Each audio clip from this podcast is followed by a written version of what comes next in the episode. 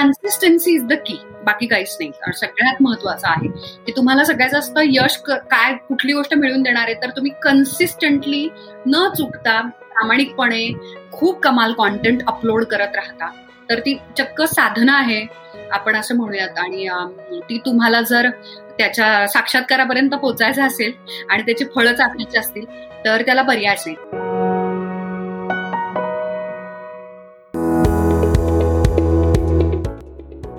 नमस्कार मित्रांनो इन्स्पिरेशन कट्टाचा हा एकतीसावा भाग आहे.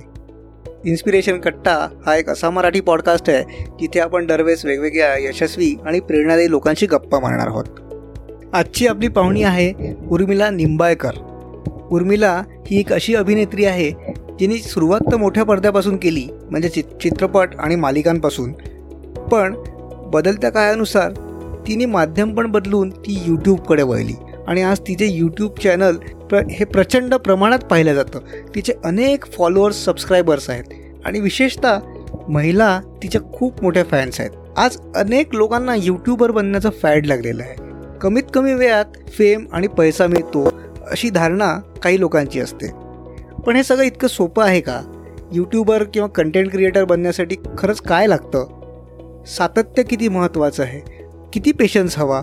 पैसे कधी मिळतात?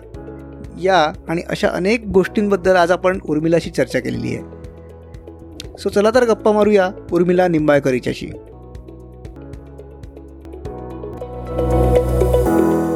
उर्मिला तुझं खूप खूप स्वागत आहे आपल्या या इन्स्पिरेशन कट्ट्यावरती. थँक्यू थँक्स लॉट आज ऍक्च्युली मला खूप टेन्शन आलंय कारण तुझ्या एनर्जी समोर माझी एनर्जी म्हणजे अगदीच कमी असणार आहे. तुला बडबड म्हणायचं का? माझ्या बडबडी समोर बडबड नाही. एनर्जीच म्हणायचं आहे मला. परफेक्ट मॅच होती उलट आपली एनर्जी सो उर्मिला तुझ्या आजच्या प्रवासाकडे येण्याच्या आधी तुझा आधीचा म्हणजे ऍक्टिंगचा जो तुझा प्रवास होता त्याच्याकडे थोडस आपण येऊ की ऍक्टिंगकडे कशी वळलीस तू? मी तुमच्या फॅमिलीमध्ये काही बॅकग्राऊंड होतं का? काय कशा प्रकारे तिथे गेलीस? अजिबातच नाही. बॅकग्राऊंड वगैरे तर काही संबंधच नाही. कारण की माझं मूळ गाव हे सणसर आहे बारामतीच्या जवळचं. आणि माझं आजोळ फलटण आहे. तर त्याच्यामुळे फलटण आणि पिंपरत म्हणजे एक त्याच्या जवळचं गाव अगदी छोटस. आणि सणसर मुळगाव आणि माझं संपूर्ण शिक्षण मराठी माध्यमातून झालंय बारामतीमध्ये. एमईएस हायस्कूलमध्ये आणि या सगळ्यामध्ये माझे वडील न्यू इंडिया इन्शुरन्स कंपनीमध्ये ऑफिसर होते आणि माझी आई गृहिणी. त्याच्यामुळे दूर दूरपर्यंत आम्ही काही म्हणजे कोणी गातही नव्हतं कुटुंबामध्ये. तर मला आणि अभिनय वगैरे तर फारच फारच लांबची गोष्ट आणि त्यामुळे मी शेतकरी कुटुंबातून येते. सरकारी ऑफिसर आहेत माझे वडील आणि त्यानंतर मोठं झाल्यानंतर बदल्यांमुळे माझ्या नववीत असताना आमची पुण्यामध्ये बदली झाली. आणि मग मला मला लहानपणापासून ऍक्टर व्हायचं होतं. फारच मी कॉन्सेप्च्युअली क्लिअर होते. मी खूप लहान होते तेव्हा हा.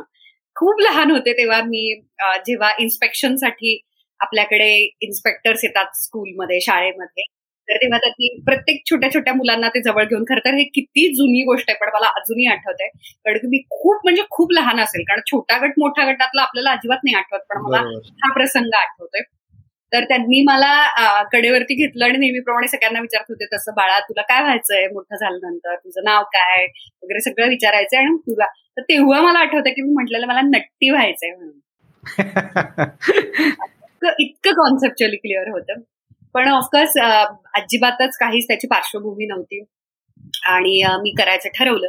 आणि तेव्हा लहानपणी जे जे मला मिळतंय त्या त्या माध्यमांचा मी उपयोग केला. उदाहरणार्थ पती मंडळामध्ये जेव्हा कोणतेही छोटे छोटे कार्यक्रम असायचे मी अजिबात सोडायचं नाही. म्हणजे पावसाळा असू दे पाय फ्रॅक्चर असू दे मी सगळ्या अपार्टमेंट आणि आमच्या सोसायटी मधल्या सगळ्या चिल्या पिल्यांना गोळा करून नाटक बसवायचे. बऱ्याच निघाले लंडन नाटक करायचे पुलंच एखादं करायचे दिग्दर्शक पण व्हायचे सादरीकरण करायचे डान्स करायचे. तर मी मला वाटतं मी कोणतंच प्लॅटफॉर्म नाही सोडलं. कारण की माझ्याकडे जितकं जेवढं काही कारण आता बारामती खूपच प्रगत आहे आणि खूप डेव्हलप्ड आहे. आमच्या वेळेला ऍब्सुटली काहीच नव्हतं. काहीच मायडीसी वगैरे नुकतीच ती बनत होती. कन्स्ट्रक्शन चालू होते. पण अगदी फारच छोटस होतं. आता म्हणजे इंग्रजी माध्यम आली आहेत. सेमी आमच्या वेळेला बारामतीत सेमी इंग्लिश पण नव्हतं. त्यामुळे हा. त्यामुळे मग तशा ह्याच्यामध्ये मला जिथे जिथे कुठे माध्यम मिळेल दुसरं म्हणजे शाळेतलं. गणपती मंडळानंतर. मग शाळेमध्ये असा एकही असं एकही वर्ष नसेल की ज्याच्यामध्ये मी गॅदरिंगमध्ये काही परफॉर्म नाही केलेलं.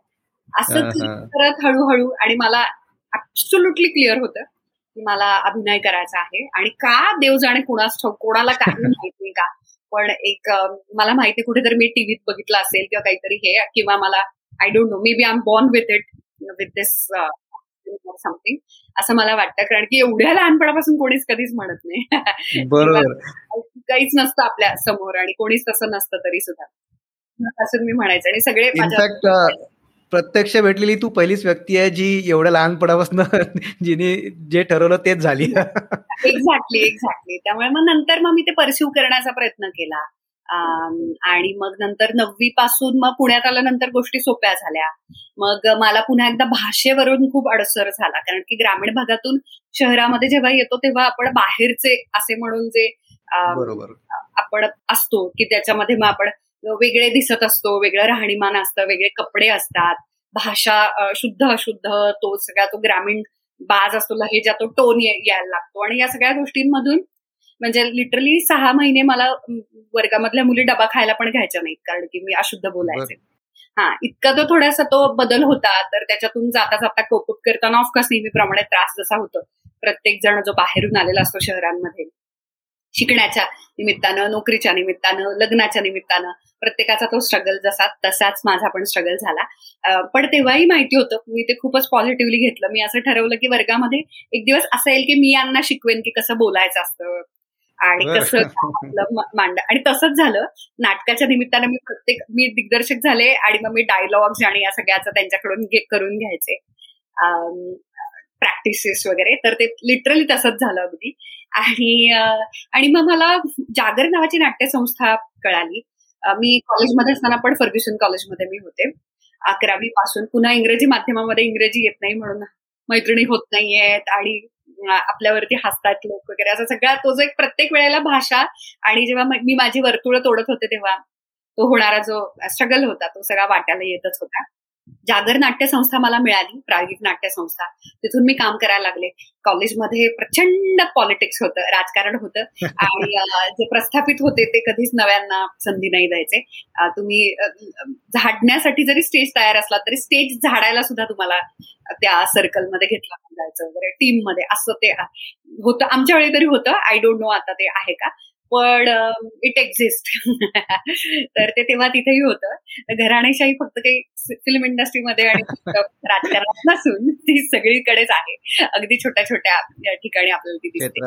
आणि येस सो असं झाल्यानंतर मग माझ्या लक्षात आलं मी खूपच प्रयत्न केले. पण मला म्हणून मला एकदाही कोणीच पुरुषोत्तममध्ये घेतलं नाही. फिरोदिया तर काही संबंधच नाही. त्यामुळे मला कधीच कॉलेजमधून काही परफॉर्म नाही करता आलं. पण मला वेगवेगळ्या नाट्यस्पर्धा खूप करता आल्या. कारण मित्रमैत्रिणी खूप छान झाले. आणि प्रायोगिक नाट्य संस्थेमुळे अनेक स्पर्धा झाल्या. त्याच्यामध्ये अभिनयाचं पारितोषिक मिळायला लागलं. मी खूप लहान वयामध्ये एफटीआयच्या शॉर्ट फिल्म्स मधून काम करायला लागले. तर मला अजून आठवते मी माझी पहिली शॉर्ट फिल्म सोळा वर्षाची मी होते. आणि माझ्या वाढदिवसाच्या निमित्तानंच कोकणामध्ये जाऊन आम्ही पहिली शॉर्ट फिल्म केली.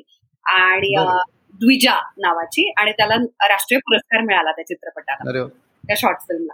असं करत करत पहिल्यांदा आयुष्यात मी कॅमेरा बघितला आणि त्याचे मला चार पैसे मिळाले असतील तर ते सोळा वर्षाचे मी होते तेव्हा. आणि मग असं करत करत करत मी वेगवेगळ्या भाषांमध्ये केले आणि खूप रिस्क घेत गेले खूप चॅलेंजेस होते. मग मी तामिळ मराठी हिंदी अशा भाषांमधून शॉर्ट फिल्म्स केल्या.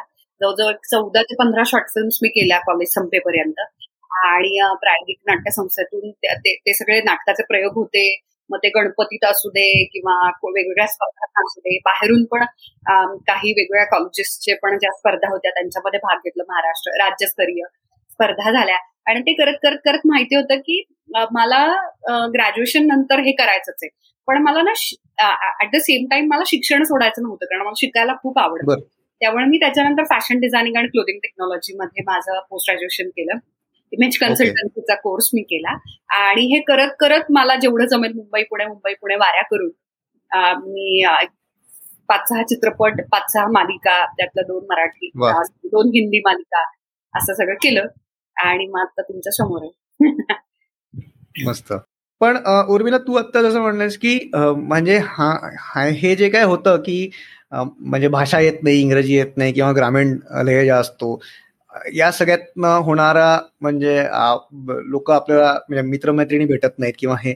सो हा जो कॉम्प्लेक्स येतो आपल्यामध्ये की एक आपण काहीतरी इन्फिरियर आहोत का यांच्यापेक्षा? किंवा असा एक काहीतरी कॉम्प्लेक्स येतो किंवा तू जसं म्हणलंस की पॉलिटिक्स असतं. कॉलेजच्या याच्यामध्ये वगैरे. तर या सगळ्याला तू कसं डील केलंस? म्हणजे ह्याचा तुझा मूळ स्वभाव होता हे सगळं गोष्टी पॉझिटिव्हली घेण्याचा किंवा त्याच्याकडे दुर्लक्ष करण्याचा? का त्याच्यासाठी तू काही मदत घेतलीस किंवा कशा प्रकारे त्याला तू डील केलंस? याच सगळ्यात मोठं उत्तर आहे सद्गुरू वामनराव पैंची त्या मिशन फिलॉसॉफी माझे एक सुदैवानं एका ठिकाणी खूप छान कार्यक्रम चालू होता प्रवचन चालू होतं वामनराव पैंचं आणि तिथे माझे आई वडील गेले. आणि नेता नेता आम्हालाही नववी दहावीच्या दरम्यान मला आठवतं मी गेले. आणि अतिशय सायंटिफिक आणि अतिशय प्रॅक्टिकल अशी जीवनविद्या मला तिथे कळली. आणि विचारांचं थोडक्यात सांगायचं तर विचारांचं सामर्थ्य कळलं. यांची जीवनविद्या मिशन जी फिलॉसॉफी आहे तर ती फिलॉसॉफी आम्ही फॉलो करायला लागलो. माझे आई वडील त्यांच्या व्याख्यानांना जायचे प्रवचनांना जायचे आणि तेव्हा आम्हाला घेऊन जायचे मला आणि माझ्या भावाला. तर आम्ही चौघे तिथे जायचो आणि खूप छान कळत्या वयामध्ये हे सगळं कानावरती पडायला लागलं. आणि हो. अतिशय अंधश्रद्धा नसलेली आणि अतिशय सायंटिफिक आणि प्रॅक्टिकल अशी ही जीवनविद्या फिलॉसॉफी मिळाली त्या काळात. हे तत्वज्ञान फारच कमाल आहे. रोजच्या आयुष्यामध्ये आपण अंमलात आणू शकतो. एक्स्ट्रीमली ऍप्लिकेबल आणि प्रॅक्टिकल असल्यामुळे माझ्या लक्षात आलं की क्रिया तशी प्रतिक्रिया आहे? निसर्ग नियम आहेत. आपण आपल्या विचारांच्या सामर्थ्यातून किंवा विचारांच्या माध्यमातून आपण कोणत्या कोणत्या गोष्टी आपल्या आयुष्यात साकार करू शकतो? आणि हाच खरं तर माझा सगळ्या या पॉझिटिव्हिटीचा आणि एनर्जीचा राज आहे. बाकी काहीच नाही. कारण की एकदा तुम्हाला विचारांचं सायन्स कळलं आणि मनाचं शास्त्र कळलं की तुम्हाला फक्त आता आचरणातच आणणं बाकी आहे थोडक्यात. म्हणजे आता इतकं त्यांनी शहाणपणा दिलाय तर तो मी जर त्याप्रमाणे मी वागले तर मी शंभर टक्के सुखी होणार यशस्वी होणार. पण त्याप्रमाणे मी नाही वागले तर ऑफकोर्स तुझा जीवनाचा शिल्पकार. त्यामुळे या सगळ्याच्या दरम्यान न्यूनगंड डेफिनेटली होतोच. कारण की तसं तुम्ही तुम्ही आउट ऑफ द बॉक्सच असता ना तुम्ही कोणत्याच साच्यामध्ये फिट होत नाही. तुम्ही बसत नाही कोणत्या साच्यात. मग त्या एका ठराविक पद्धतीनं दिसण्याचं असेल. मग ते तुम्हाला फिल्म इंडस्ट्रीमध्ये काम करायचंय म्हणून मग तुमचं तुमचा असा असा रंग असलं पाहिजे एवढी एवढी उंची पाहिजे एवढं एवढं वजन पाहिजे अशा अशा पद्धतीचं काय पैसे कपडे मेकअप आणि या सगळ्या त्या ग्लॅमर गोष्टी आहेत. कॉलेजसाठीच्या काही असतील शाळेमध्ये काही असतील अभ्यासाच्या पद्धती बोलण्याच्या पद्धती राहण्याच्या पद्धती सगळ्याच गोष्टी असतील. तर या सगळ्यामध्ये कोणत्याच पद्धतीच्या आपण साच्यामध्ये फिट बसत नसतो कारण हे सगळंच आपल्यासाठी नवीन असतं. त्यामुळे तो जो त्रास आहे किंवा तो जो स्ट्रगल आहे सतत फिट इन होण्याचा आणि त्यांनी आपल्याला स्वीकारावं याच्यासाठीचे ते केविलवाणे प्रयत्न असतात आणि त्या दरम्यान ते जे अपमान सहन करावे लागतात आणि तो सुंदर एक न्यूनगंड तो जो एक डेव्हलप व्हायला लागतो.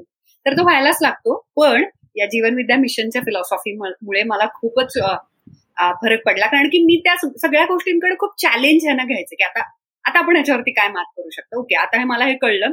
त्याच्यावरती मी काय सोल्युशन काढू शकते? किंवा मी ही परिस्थिती कशी बदलू शकते? तर खूपच छान एक सुविचार आहे. ज्याला अमृत तुषार असं म्हणतात. सद्गुरु वामरावबाई तर एक just it's a beautiful thought तो म्हणजे मनस्थिती बदला परिस्थिती बदले तर मी माझ्या मनस्थितीतून अशा पद्धतीने परिस्थिती बदलण्याचा प्रयत्न केला. मस्त. पण तू मनस्थिती बदलली म्हणजे नेमकं काय? त्याच्यात तू फिट होण्याचा प्रयत्न केला की तो प्रयत्न सोडून दिला?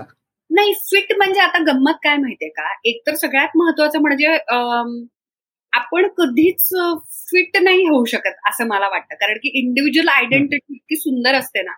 म्हणजे आता उदाहरणार्थ मला कोणी पण वेगळ्या लहेजाचं वगैरे जरी दिसलं किंवा भेटलं ना तर मला इतकं छान वाटतं आणि लगेच कळायला लागतं अरे कोणीतरी कोल्हापूरचं आहे अहमदनगरचं आहे काय कुठे सोलापूर किंवा सांगलीकडचा एक वेगळा बाज आहे. तर असे मराठवाड्याचा आणि वेगळा. तर त्याच्यामध्ये इतकं जितकं वैविध्य आहे ना तितकं सौंदर्य आहे. आणि त्या बोली भाषेत आणि इतके लहेज त्यामुळे मुंबईचीच प्रमाण भाषा पुण्याचीच प्रमाण भाषा किंवा अशाच पद्धतीनं बोललं गेलं पाहिजे. असं काहीच न करता काय काय योग्य आणि आता एखाद्या आता फॉर एक्झाम्पल एखाद्या पात्रासाठी कॅरेक्टरसाठी एखादी गरज आहे. तर मग त्यासाठी म्हणजे नाटकाच्या दरम्यान काही पात्र अशी होती की जी पुण्या मुंबई सारख्या शहरामध्ये शिकलेली होती. आणि उच्च शिक्षित लोक होते. तर अशा पद्धतीची जी पात्र होती तर ती मला साकारताना मला मला अभ्यासासाठी का होईना तो लहेजा शिकणं किंवा माझ्या भाषेवरती मी प्रयत्न करणं गरजेचं आहे. पण याचा अर्थ ऍट द सेम टाइम मी माझ्या ग्रामीण भाषेला सोडून देणं किंवा त्याला नावं ठेवणं किंवा त्याची लाज बाळगणं याची गरज नाही. म्हणून मला कधीही स्विच मारता येतो. हे हे खूपच छान आहे. म्हणून त्याचा अजिबात न्यूनगंड न ठेवता मी असं म्हणेन की आपल्या we have so many weapons in our की असं कधीही ते शस्त्र म्हणून उचलता येतं आणि त्याचा वापर करता येतो. त्यामुळे मला खूप स्विच छान मारता येतो. कारण की मला त्याचा खूप आदर आणि मला मला प्रचंड अभिमान आहे माझ्या सगळ्या मुलांचा कारण पश्चिम महाराष्ट्रातून येणारी ही जी भाषा आहे तर ती फारच कमाल आणि माझी आई किंवा माझे आजोळचे वगैरे अजूनही तसे बोलतात किंवा गावाकडे गेल्यानंतर कुठे आजोळी असेल किंवा माझ्या मूळ गावी सुद्धा तर इतकी मला मजा येते आणि मला पटकन स्विच मारता येतो. व्हॉइस ओव्हरच्या निमित्तानं आता मला हो. सगळ्यात जास्त त्याचा फायदा होतो की मला खूप उत्तम ग्रामीण लहेजा शहरी लहेजा आणि हिंदी मालिकांमध्ये वगैरे काम केल्यामुळे हिंदी सुद्धा खूपच सुधार माझं या सगळ्यांनी. अशा पद्धतीने मी मनस्थिती बदलली. नाही मस्त. खरंच खूप छान. आता मी सुकीर्तीचा पण इंटरव्ह्यू घेतला होता. सुकीर्तशी आपण गप्पा मारल्या होत्या. त्यांनी एक इन्सिडेंट सांगितलं होतं की त्याच्या त्याला कळत नव्हतं की काय करावं. आणि त्यांनी काही विचार न करता त्यांनी नोकरी सोडून दिली. आणि तेव्हा घरची परिस्थिती सांभाळण्यासाठी तू नवीन ऍक्टिंग असाइनमेंट घेतल्या. आणि त्यासाठी तुला खूप स्ट्रगल करावा लागला असं त्यांनी सगळं सांगितलं होतं.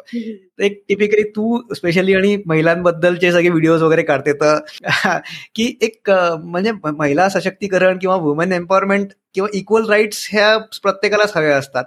पण इक्वल रिस्पॉन्सिबिलिटीज घेणं हे युजली दिसत नाही. तर याच्याबद्दल तू काय सांगशील? की यू म्हणजे बरेचदा असं बघितलं जातं की फायनान्शियल ही जी रिस्पॉन्सिबिलिटी आहे घरची ती एका पुरुषांनीच घेतली पाहिजे. एक टिपिकल विचार असतो. तर याच्याबद्दल तू काय सांगशील? स्पेशली आजच्या तरुण मैत्रिणींना. मला असं वाटतं की भरपूर स्त्रियांना आणि खास करून आपल्या सगळ्या भारतीय स्त्रियांना त्या अगदी सुपरवुमन असतात. म्हणजे फायटर्स असतात. मग खेड्यागावात एखादी स्त्री असू दे नाहीतर शहरातली स्त्री असू दे. दोघींचा स्ट्रगल वेगळा आहे दोघींची तुलनाच नाही होऊ शकत. कारण की शहरांमध्ये खूप पहाटे उठून ती जी धावपळ आणि पळापळ आहे आणि ती त्याचे राहणीमान आहे ते इतकं इतकं प्रचंड स्पर्धेचं आणि धकाधकीचं आणि फास्ट आहे. प्रचंड स्पीड आणि याच्यामध्ये ती बाई जे पहाटे उठून म्हणजे मुंबईच्या लोकल मधून वगैरे जाऊन स्वतःची नोकरी व्यवसाय जे काही असेल ते सांभाळून किंवा अगदी घरी जरी असली तरी कंटिन्युअसली राबत असते ती स्त्री शहरातील. आणि छोट्याशा जागांमध्ये त्यांना स्वयंपाकापासून घरातली कामं सगळं आणि ते कधी संपतच नाही. आणि त्याला non rewarding job specially I mean nobody is thankful to you आणि त्याला काहीच हे नाहीये. म्हणजे त्याचा त्याचा मोबदला असा मिळत नाही दुर्दैवानं. कारण की हो. आपल्याला अजिबातच रिस्पेक्ट नसतं गृहिणींचा. आणि आणि सगळ्यात अवघड जगातलं काम असेल तर घर सांभाळणं असेल. आणि त्याला त्यातल्या त्यात बीट करणं काही असेल तर पालकत्व त्यातल्या त्यात. सगळ्यात अवघड हे काही जॉब्स आहेत जगातले. त्याच्यातले हे दोन जॉब्स आहेत. तर त्याच्यामुळे ते असेल किंवा खेडेगावातले वेगळे स्ट्रगल आहेत. ते म्हणजे काबाड कष्ट करावं लागतात आणि माणसं नाहीत मिळत. तर खेडेगावामध्ये लेबर नसतं जितकी पटकन आपल्याला शहरामध्ये भांडीवाली किंवा कामवाल्या मावशी किंवा झाडून फरशी काढायला स्वयंपाकाला बायका मिळतात. पुरुष पण मिळतात म्हातारी मिळतात. तितक्या सहज खेडेगावामध्ये लोकसंख्या पण कमी असते आणि कुणी कुणी कुणाकडे जाऊन धुणे भांडी करत नाही.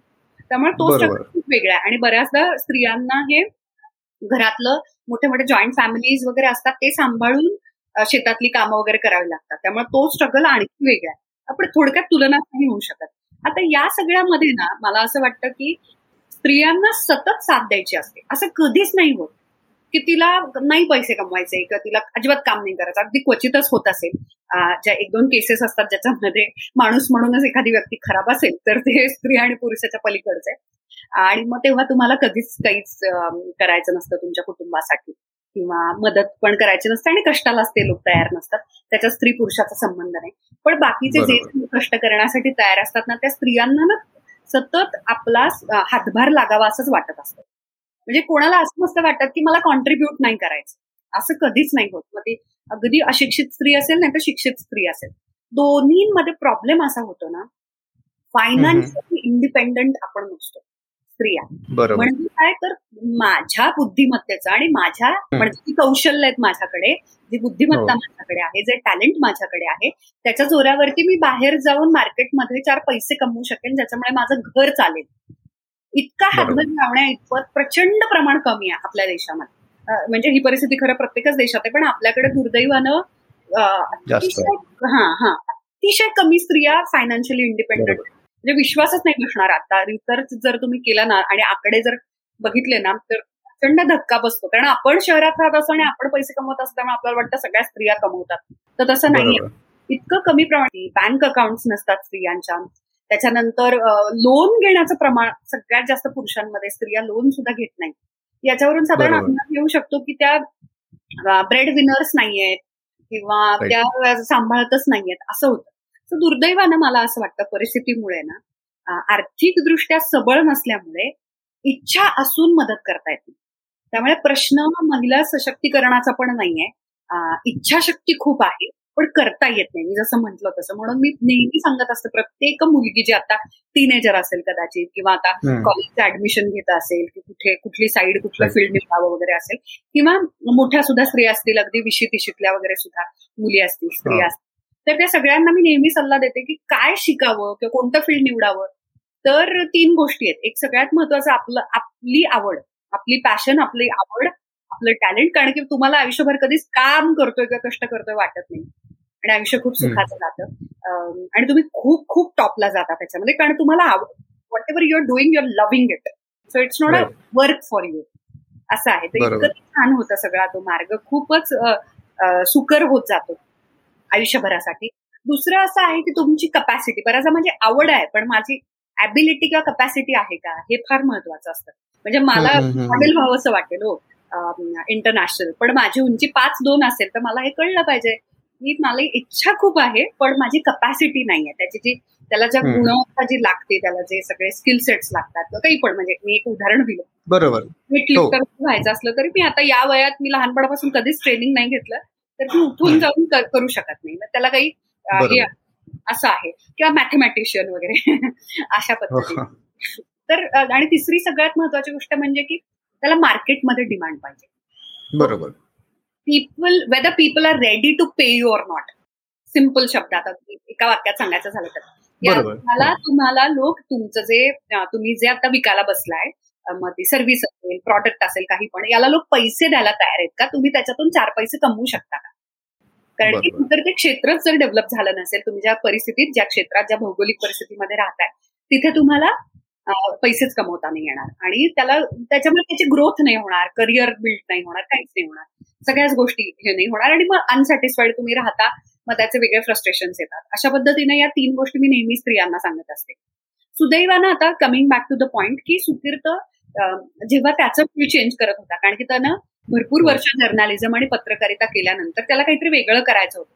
आणि त्याचं बॅकग्राऊंड खूप छान आहे. म्हणजे जरी मास कम्युनिकेशन आणि जर्नालिझम जरी असलं तरी त्याच्या बरोबर तो सुद्धा एक कलाकार असल्यामुळे कारण तो एनएसडीचे वर्कशॉप त्यानं केले आणि त्याला नाटक बसवणे करणे दिग्दर्शन या सगळ्याच्या बॅकग्राऊंड मधून आल्यामुळे त्याला त्याला ती कला ते कौशल्य ते स्किल सेट्स आणि त्याचं मीडिया आणि मास कम्युनिकेशन जर्नालिझम याचा अनुभव या सगळ्यातून काहीतरी त्याला बदलायचं होतं. तर मी पार्टनर म्हणून जेव्हा आपण मी मला पार्टनरशिप वाटते लग्न म्हणजे खूप छान. बरोबर. तर ते फिफ्टी फिफ्टी पर्सेंट असतं. आणि या तिन्ही गोष्टींमध्ये मी बसत होते. मी फायनान्शियली त्याला सपोर्ट करू शकत होते. आणि जर आपण पार्टनर असेल त्याला त्याचा वेळ घेऊन त्याला काहीतरी मस्त ऍडव्हेंचरस करायचंय किंवा काहीतरी रिस्क घ्यायची किंवा इन बिटवीन असतो आपण स्विच करण्याच्या ह्याच्यात. किंवा तुमचा पार्टनर खूप छान याच्या शोधात असतं की काय नवीन करता येईल. आपण बरेच वर्ष हे केलं तर आपण आपण असे कोणत्या रिस्क घेऊ शकतो वयाच्या या टप्प्यावरती? किंवा काय काय नवीन जम्प करू शकतो नवीन नव्यानं सुरू करू शकतो. तर त्या दरम्यान मी त्याला आर्थिक सपोर्ट देऊ शकत होते. आणि देण्याची इच्छा पण होती. आणि करू शकत होते. म्हणून फिफ्टी फिफ्टी पर्सेंट पार्टनरशिप मी केली. काहीच वेगळं केलेलं नाही.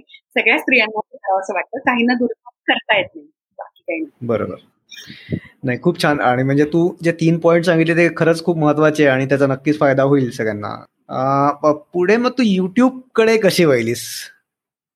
युट्यूबची स्टोरी खूपच दोन हजार बारा मध्ये मी माझं एक युट्यूब चॅनल काढलेलं पाहिजे इतके आधी मला युट्यूबर व्हायचं हो. किंवा कॉन्टेंट क्रिएटर व्हायचं होतं. जे जेव्हा काही नव्हतं नव्हतं. हो. तेव्हा. आणि तेव्हा मी रिलिजियसली कंटिन्युअसली होल हार्टेड युट्यूबची ऑडियन्स होते तेव्हापासून.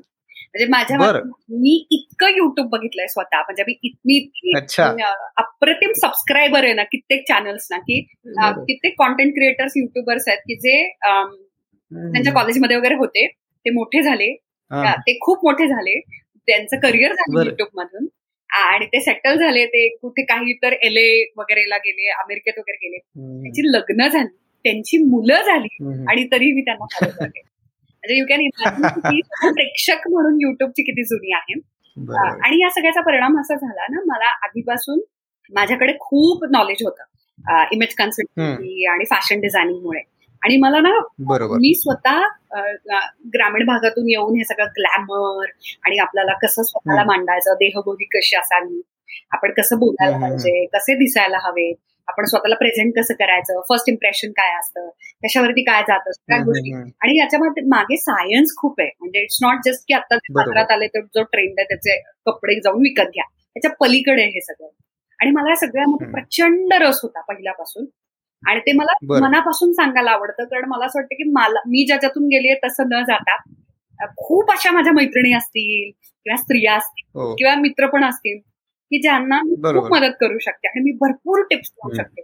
त्यामुळे तुम्ही जर निरीक्षण केलं असेल तर माझ्या प्रत्येक व्हिडिओमध्ये पॉवर पॅक्ड इन्फॉर्मेशन मी देत असते आणि पटापट हो, हो, माहिती आणि इन्फॉर्मेशन अजिबात वेळ न दवडता मी प्रयत्न करत असते भरपूर देण्याचा. त्यामुळे मला दोन हजार बारा मध्ये मी उघडलेलं. पण नेहमीप्रमाणे एक झाली की एक मालिका त्याचे कॉन्ट्रॅक्ट साडे दोन दीड दीड वर्ष एक एक मालिका चालते. चित्रपट मिळायचा. मी मुंबईत राहत होते. आणि तेव्हा या सगळ्याची अजिबातच माहिती नव्हती. नव्यानं परत सगळं सुरू करायचं आणि कामं पण येत होती. कामांनाही नाही म्हणतात. कॉलेज पण चालू होतं. या दरम्यान त्याच्याकडे थोडं दुर्लक्ष झालं. पण जेव्हा मला म्हणजे मी ना जवळजवळ आता एक बऱ्याचशा म्हणजे दोन मराठी हिंदी मालिका आणि जवळजवळ तीन मराठी मालिका झाल्यानंतर एक दुहेरीच्या दरम्यान माझ्या लक्षात यायला लागलं की आपल्याला हे आता आवडेन असं झालं कारण की त्याच्यात काहीच बदल नाही होणार आहे असं माझ्या लक्षात आलं. आवडेन असं हो. की हे हेच चालू राहणार. म्हणजे याच्यात काही फार काही आपण करणार नाही एक झाली की एक आपण मालिका करणार. काही ना खूप आवडतं पाहिजे मालिकांमधून काम करायला. आणि सुदैवाने त्यांना कमाल कमाल हे पण मिळतात. स्क्रिप्ट आणि कॅरेक्टर्स आणि हे सगळं. तर ना मी मला काहीतरी वेगळं करायचं होतं. कारण की मी प्रेक्षक वेगळ्या गोष्टींची होते. मी सगळं त्या दरम्यान जेव्हा कुणी बघत नव्हतं तेव्हा मी स्ट्रेंजर थिंग्स बघायचे मी नेटफ्लिक्सला पैसे भरायचे. आणि मी सगळ्या ते नार्कोस पासून सगळं मी फॉलो करायचे. मी युट्यूब कंटिन्युअसली बघायचं. तर मी प्रचंड नवीन यंग जनरेशनचं सगळं जे यंग डिजिटल माध्यम होतं ते सगळं मी कन्झ्युम करायचे बिंग अन ऑडियन्स आणि मी काम मात्र करायचे खूप टिपिकल सास बघून. I am not saying it's bad but मला या दरम्यान मला लक्षात यायला लागलं की आपण काहीतरी गपलं ते आपल्याला काहीतरी क्रिएटिव्ह आणि नवीन करायचं त्यामुळे मला कलाकार म्हणून असतं हे छान आहे चाललंय ते. कारण की मला मालिकांनी आणि चित्रपटांनी भरपूर पैसे दिले. मुंबईनं मला नाव मिळवून दिलं आणि त्याच्यामुळे माझं युट्यूब चाललंय राहतं सो त्यामुळे मजा खूप आली. प्रसिद्धी म्हणू नका घरोघरी मी पोचले. आणि त्या दरम्यान जसं सुकीर्तनं पण केलं. तर माझ्या लक्षात आलं की आपण काहीतरी आता नवीन करायला पाहिजे. आणि कलाकार असा हवरट आणि त्याला खाज असते असं. सतत काहीतरी नवीन करायचं आणि प्रयोग करायचे आणि तसंच राहायला पाहिजे राहतं असं अतृप्त पण त्याला तुम्ही शोधत राहता. आणि तसं मी ठरवलं. आणि त्या सगळ्यातून आणि मग मी शांतपणे तरीही त्याच्यानंतर मी बनमस्का पण केली. त्याच्यानंतर संगीत सम्राटचं अँकरिंग पण केलं वगैरे असं. तर मला लक्षात आलं की मला मला काहीतरी नवीन हवंय. आणि मग मी पुण्यात आले. ऍक्च्युली मुंबईतच असताना सगळं सुरू झालं पण मग मी पुण्यात आले. आणि मी ठरवलं की आपण कॉन्टेंट क्रिएटर व्हायचं. कारण की मला मी कलाकार आहे मला व्यक्त व्हायला आवडतं आणि माझ्याकडे सगळं नॉलेज होतं आणि मग त्याच्यावरती मी सुरू केलं. तर मग मी दुसरं चॅनल काढलं because it was quite old तर मी ते नवीन चॅनल सुरू केलं आणि हो. त्याच्यावरती पहिला व्हिडिओ अपलोड केला. जो आता येत्या गुढी पाडव्याला कुठला होता पहिला व्हिडिओ पहिला व्हिडिओ होता गुढी पाडव्याचा मेकअप कसा करायचा? फेस्टिवल मेकअप असं आहे. तर आता त्याला ओके. पण तू पहिला व्हिडिओपासनं म्हणजे सुरुवातीपासून एकदम प्रोफेशनली ह्या सगळ्या गोष्टी करत गेलीस का म्हणजे सुरुवात केली आणि मग हळूहळू इम्प्रुव्हमेंट होत गेली? असं कधीच नाही होत की इम्प्रुव्हमेंट नाही झाली. प्रत्येक जण जेव्हा सुरू करू आता तू तर खूप छान सांगू शकतोस की ऑडिओ माध्यमात का होईना की तू जशी पॉडकास्टला सुरुवात केलेली त्याच्यापेक्षा you have grown a lot आपल्यामध्ये वाढ होते. चांगले चांगली वाढ म्हणजे आपल्याकडे पैसे पण चार यायला लागतात आपले स्किल्स वाढतात कौशल्य वाढतात आपल्याला अंदाज यायला लागतो गोष्टींचा आणि सगळंच खूप छान छान छान. We become fine with it आणि असे जास्तीत जास्त अकोल्यामध्ये इम्प्रुव्हमेंट आणि हे होत जाते. अगदी त्याच पद्धतीनं. मी बस मला माझ्यासाठी सोपं गेलं कारण की मी अभिनयाच्या सगळ्या बॅकग्राऊंड मधून येते. त्यामुळे मी नाटक केल्यामुळे मालिका केल्यामुळे चित्रपट केल्यामुळे कॅमेरासमोर व्यक्त होणं हा हा म्हणजे फारच म्हणजे फारच हे झालं माझ्यासाठी सोपं. कदाचित इतरांच्यासाठी ते चॅलेंजिंग असू शकतं. मला त्याचं नाही की काय वाटू शकतं लोकांना किती भीती वाटते किंवा कसं वगैरे. तर त्याचं मला काहीच नव्हतं. माझ्यासाठी चॅलेंजिंग होतं की जेव्हा तुम्ही एखादा कॉन्टेंट क्रिएट करायला लागता मग इंस्टाग्राम फेसबुक युट्यूब किंवा डिजिटल ओटीटी प्लॅटफॉर्म्समध्ये इतर पण असतील तर या सगळ्याच्या मध्ये तुम्ही पहिल्यापासून शेवटपर्यंत तुम्हीच असता. तर कॉन्सेप्ट पहिली जी येते किंवा आयडिया असते त्याचं स्क्रिप्ट बनतं ते तुम्ही लिखाण करता. त्याचं तुम्ही सगळं विभागीकरण करता की तुम्हाला कसं त्याचं शूटिंग करायचंय? Short division A roll B roll सगळ्या गोष्टी तुम्ही करता. आणि त्याच्यानंतर तो सगळा प्रपंच कॅमेराचा लावून करता. तर मी सगळं माझ्या मोबाईलवरती शूटिंग करायचं पूर्वीपासून. आयफोन सिक्स एस होता माझ्याकडे. तर तर त्या काळी तर तेव्हाही त्याचा कॅमेरा आयफोन असल्यामुळे बेटर होता. म्हणजे ऑफकोर्स आताचे इलेव्हन आणि वगैरे पेक्षा कमी पण छान होता. आणि तिथून मी सुरुवात केली. म्हणजे लिटरली काहीच लाइट नाही इक्विपमेंट नाही काहीच नाही. सुरुवातीला काही व्हिडिओसाठी मला माझे जे मित्रमैत्रिणी आहेत इंडस्ट्रीतले वगैरे असतील ओळखीचे नाटकातले असतील पुण्यातले त्यांनी खूप छान मदत. केली. कधी त्यांनी कॅमेरा घेऊन आले कधी त्यांनी शूटिंग केलं वगैरे असं. पण मग नंतर नंतर माझ्या लक्षात आलं की मी दरवेळी हे अफोर्ड नाही करू शकत. पैशांमुळे असेल किंवा ते पण असतात त्यांच्याकडून आणि मी फ्री फ्री मध्ये किती काम करून घेणार मला त्यांना पैसे या सगळ्या कारणांमुळे मीच हळूहळू शिकत गेले. मग मी टेक्निकल गोष्टी पण सांभाळायला लागले. ते माझा व्हिडिओ स्वतःहून अपलोड करण्यापर्यंत सगळं माझं आणि मग थंबनेल बनवणं आणि पोस्ट करणं. असं आहे. आणि म्हणजे एडिटिंग वगैरे सगळं तूच करते स्वतः हा मला मुद्दा सांगायचा आहे. मी ना खूप छान अभ्यास केला या गोष्टीचा. वेगवेगळे कॉन्टेंट क्रिएटर्स विचारलं. फॉर एक्झाम्पल भाडीसाठी सारंगसाठी असेल किंवा इतर पण काही कॉन्टेंट क्रिएटर्स होते पुण्यातले मुंबईतले. तर त्यांना मी विचारलं की काय करू? आणि ह्या सगळ्याचा मी अंदाज घ्यायला लागले. तर या दरम्यान मी एडिटिंग शिकले. ओके आणि एक दोन रॉ व्हिडिओज करण्याचा पण प्रयत्न करत होते. आणि मला लक्षात आलं की हे आपण आरामात करू शकतो मॅनेज करू शकतो. पण मला खूप छान सल्ला मिळाला या सगळ्याच्या दरम्यान. या सगळ्याच माझ्या मित्रमैत्रिणींनी खूप छान मला मदत केली. त्यांनी सांगितलं की हे कम्प्लिटली एडिटिंग हे एक वेगळं जग आहे.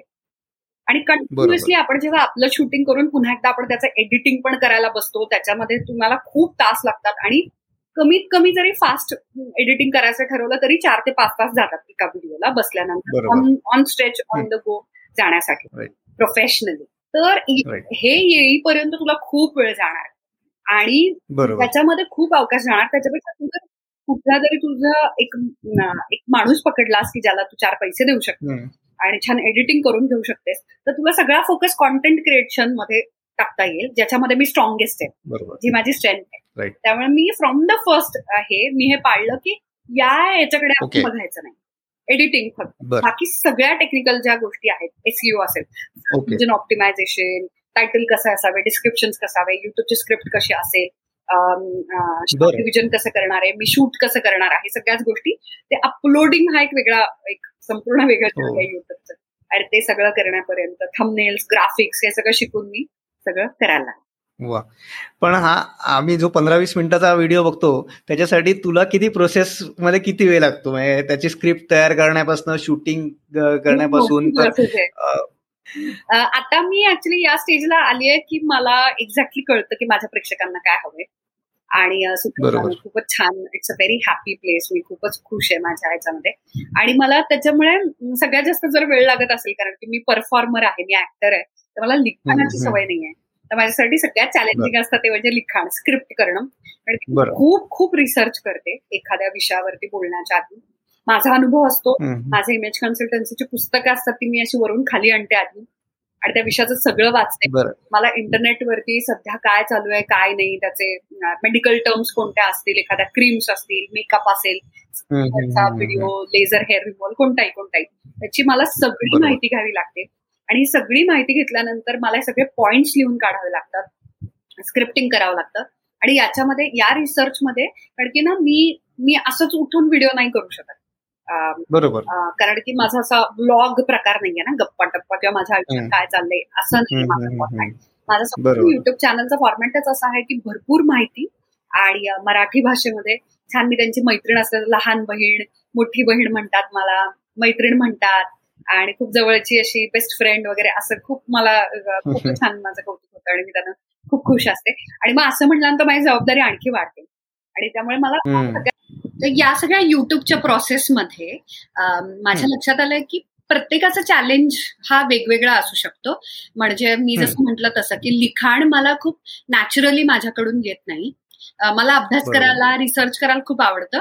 पण तरी सुद्धा संपूर्ण एखाद्या व्हिडिओची कॉन्सेप्ट सुचल्यानंतर त्याची मांडणी संपूर्ण स्क्रिप्ट लिहून ठेवायची त्याचं सुरुवात मध्य आणि शेवट कसा असला पाहिजे सगळं लिहून काढायचं.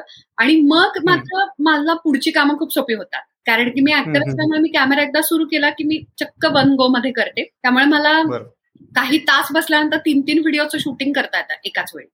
बरं. हा सो मी आतापर्यंत तेवढं हे केलंय. माझ्या लक्ष पुढची प्रोसेस जी असते ती म्हणजे माझी सगळं लिहून घेतलेलं स्क्रिप्टपासून सगळी माहिती माझ्या एडिटरला सेंड करायची आणि मग तो रॉ फाईल देतो. मग त्याच्यात काही बदल असतील तर बॅक अँड फोर्थ होतं. पहिला ड्राफ्ट दुसरा ड्राफ्ट आणि ते झाल्यानंतर मला जेव्हा तो फायनल व्हिडिओचा पीस येतो त्याच्यावरती मी जर तसं सर्च इंजिन ऑप्टिमायझेशन एसीओ करून मी हा साधारण दर शुक्रवारी मी व्हिडिओ अपलोड करते. तर तो वार आणि हो. ती वेळ मी पाळण्याचा जास्तीत जास्त प्रयत्न करते. Because it's like a commitment की आपण एखाद्या मित्रमैत्रिणींना आपण म्हणतो की अरे त्या शॉपमध्ये भेटू आता संध्याकाळी पाच वाजता. आणि आपण तिथे जर नसू पाच वाजता तर मग आपण आपलं प्रॉमिस तोडलं ना तर तसं ते थोडंसं नाटक असतं. तर त्या वेळेच्या आधी साधारण तो जो संध्याकाळचा वेळ आहे शुक्रवारचा तर ते जे अगदी त्या वेळेला म्हणजे एक्झॅक्टली त्या क्लॉकला नसतं करायचं. पण एक साधारण प्रत्येकाची जशी वेळ असते की शुक्रवारी मग मी एक साधारण चार पाच ते रात्री आठ नऊ असा एक जो तीन ते चार तासाचा एक जो गॅप आहे त्याच्यामध्ये मी कधीही अपलोड करते. सगळ्यात सविस्तर सगळ्या अपलोडिंगची प्रोसेस झाल्यानंतर. ओके. पण उर्मिला ह्या सगळ्या गोष्टी हे ज्या सगळ्या प्रोसेसेस तू बोलतेस तर ह्या सगळ्या गोष्टीला खूप म्हणजे प्रोसेस लागतात की या वे ह्या ह्या गोष्टी करायच्या. आधी स्क्रिप्ट रायटिंग लिहायचंय मग हे शूटिंग करायचं ह्या सगळ्या गोष्टीला एक प्रोसेस असते. तर तू मुळात प्रोसेस ओरिएंटेड होतीस आधीपासनं का हळूहळू होत गेली जसं मला पण खूप मला हे चॅलेंज आहे. कारण मी जेव्हा पॉडकास्ट करतो तर या सगळ्या गोष्टी आधी रिसर्च करणं की प्रश्न काढणं मग रेकॉर्डिंग मग एडिटिंग थंबनेल बनवणं आर्टवर्क बनवणं ह्या सगळ्या गोष्टी ही एक प्रोसेस आहे. मी माझा मूळ स्वभाव हा खूप मी खूप इम्प्रॉम टू काम करणारा व्यक्ती आहे. सो तू मूळतः प्रोसेस ओरिएंटेड होतीस का तुला बदलावं लागलं स्वतःला? मला ऍक्च्युली पु ल देशपांडेंचा या वाक्यावरती खूपच विश्वास आहे की आयत्या वेळेस होते ती फजिती. असं माझ्या तर ना खूप छान तू म्हणालास की तू स्पॉन्टेनियस आहे आणि तुला पटकन उलट ते जास्त. माझं अगदी सेम आहे. पण ना हे जरी असलं ना तरी त्याला एक जोड लागते. त्याच्या ऑर्गनाइज्ड प्लॅनिंगची म्हणजे you you have to be organized म्हणजे देर इज नो वे नाहीतर तुम्ही वर्षानुवर्ष ठरलेल्या वारी दर आठवड्याला तुमचा एक व्हिडिओ जातोच. हे तुम्ही करूच शकत नाही. बिकॉज हे जे गोल्स आहेत ना हे अनअचिवेबल होतात जेव्हा तुम्ही ऑर्गनाइज नसता. तर जो जो कोणी कॉन्टेंट क्रिएटर प्लॅनिंग करतो ना प्रॉपर प्लॅनिंग करतो ऍटलिस्ट म्हणजे आता मी जवळजवळ एक ते दीड महिन्याचं बँक माझी सतत तयार असते. तर एका महिन्याला मी जवळजवळ चार ते पाच व्हिडिओज मी अपलोड करत असते. तर याचा अर्थ माझ्याकडे सतत एक तीन ते चार व्हिडिओज नेहमी महिन्याची धरूयात. अगदी इतकी सिन्सिअरिटी नाही दीड वगैरे पोचलेलं नाही मी अजून. कारण की मी प्रवास पण खूप करत असते. ट्रॅव्हलिंगच्या ते शूटिंग राहतं आणि सगळ्या घरातल्या गोष्टी आणि इतर सगळ्या गोष्टी. पण मी एक साधारण माझ्याकडे चार व्हिडिओज हे नेहमी शूट करून तयार असतात. जे माझ्या एडिटरकडे चालू असतात कंटिन्युअसली त्याचं प्रोसेसिंग आणि मी कुठल्याही क्षणी ते अपलोड करू शकते अशा परिस्थितीमध्ये असतात. रेडी असतात म्हणजे तर याला ज्याला आपण म्हणतो बँक कॉन्टेंट क्रिएटरकडे नेहमी बँक असायला पाहिजे. नाहीतर तुम्ही कन्सिस्टन्सी लूज करता. आणि सगळ्यात महत्वाचं ओटीटी प्लॅटफॉर्मचं कारण युट्यूब हे पण ओटीटी प्लॅटफॉर्ममध्ये मानलं जातं. बरोबर. कन्सिस्टन्सी इज द की बाकी काहीच नाही. सगळ्यात महत्वाचं आहे की तुम्हाला सगळ्यात जास्त यश काय कुठली गोष्ट मिळवून देणार आहे तर तुम्ही कन्सिस्टंटली न चुकता प्रामाणिकपणे खूप कमाल कॉन्टेंट अपलोड करत राहता. तर ती चक्क साधना आहे आपण असं म्हणूयात. आणि ती तुम्हाला जर त्याच्या साक्षात्कारापर्यंत पोहोचायचं असेल आणि त्याची फळं चांगलीची असतील तर त्याला पर्यायच नाही. त्याच्यामुळे त्या दोन्हीची आता कुठे कुठे तुम्ही स्पॉन्टेनियस होऊ शकता. आता कोणी कोणी लिहिताना रिसर्च नव्हता केला पण लिहिताना स्क्रिप्टमध्ये काहीतरी सुचलं. तिथे कुणीतरी स्पॉन्टेनियस होऊ शकतं. जो त्याचा त्याचा स्ट्रॉंग पॉईंट किंवा फोर्टे म्हणूयात स्किल आहे. माझ्यासारखी व्यक्ती जी ऍक्टर आहे ती कॅमेरा सुरू झाल्यानंतर जेव्हा एनर्जी आणि लिटअप होते एकदम. आणि फुल ऑन एनर्जी मध्ये खूप वेगवेगळे अनुभव गोष्टी स्टोरी टेलिंग त्याच्यामुळे माझं शूटिंग नेहमी खूप मोठं होतं. आणि मी लिहिलेलं असतं त्याच्यापेक्षा जरा वेगळीच कडे जातं. पण दॅट्स अमेझिंग कारण की मला त्या त्या वेळेला आणि गोष्टी सुचलेल्या असतात समजावून सांगताना किंवा उदाहरण कोणतं तरी सुचतं किंवा माझी फजिती माझ्या गोष्टी माझ्या सगळ्या गोष्टी ह्या मला तिथे सुचतात. तर ते मी ऍड करण्याचा प्रयत्न करते. तिथे स्पॉन्टॅनिटी वापरता येते. कदाचित असं होऊ शकतं की तुमचा एडिटर आणि तुम्ही काहीतरी ठरवताना अरे ही गंमत केली आपण तर किंवा हा इफेक्ट किंवा हा कट इकडे लावला तर. तिथे कोणीतरी स्पॉन्टॅनिटी दाखवू शकतं. अशा पद्धतीनं तुम्ही थंबनेल मध्ये प्रचंड क्रिएटिव्हिटी दाखवू शकता. तर एखाद्या या संपूर्ण प्रोसेसचे जे टप्पे आहेत ज्या स्टेप्स आहेत त्याच्यामध्ये तुम्हाला पाहिजे तिथे तुम्ही मज्जा करू शकता थोडक्यात. आणि ऑफ ट्रॅक जाऊ शकता. तुम्ही ठरवलंय त्याच्यापेक्षा प्लॅनिंग केलं त्याच्यापेक्षा वेगळं करू शकता. त्यांना आणि मजा येते. पण याचा अर्थ असा नाही होत की तुमच्याकडे अजिबातच प्लॅनिंग नाही because if you are not organize or not plan because मी अशीच होते. कारण की कलाकार म्हणून तर मी मला सांगायला खूप आवडेल की माझं बॅकग्राऊंड आर्ट्स आहे.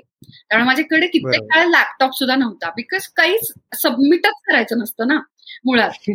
आर्ट्सचा स्टुडंट असल्यामुळे. असं होतं.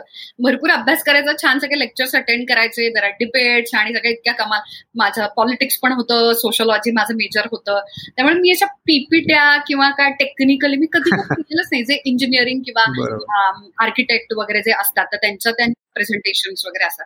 तर तशा मी केल्याच नाही. तर ती वेळ थोडीशी मला फॅशन डिझायनिंग करताना पोस्ट ग्रॅज्युएशनच्या वेळेला झाली. तेव्हा मी एक असा अतिशय साधा लॅपटॉप विकत घेतला आणि त्याच्यावरती खूप बेसिक पीपीटी वगैरे शिकले.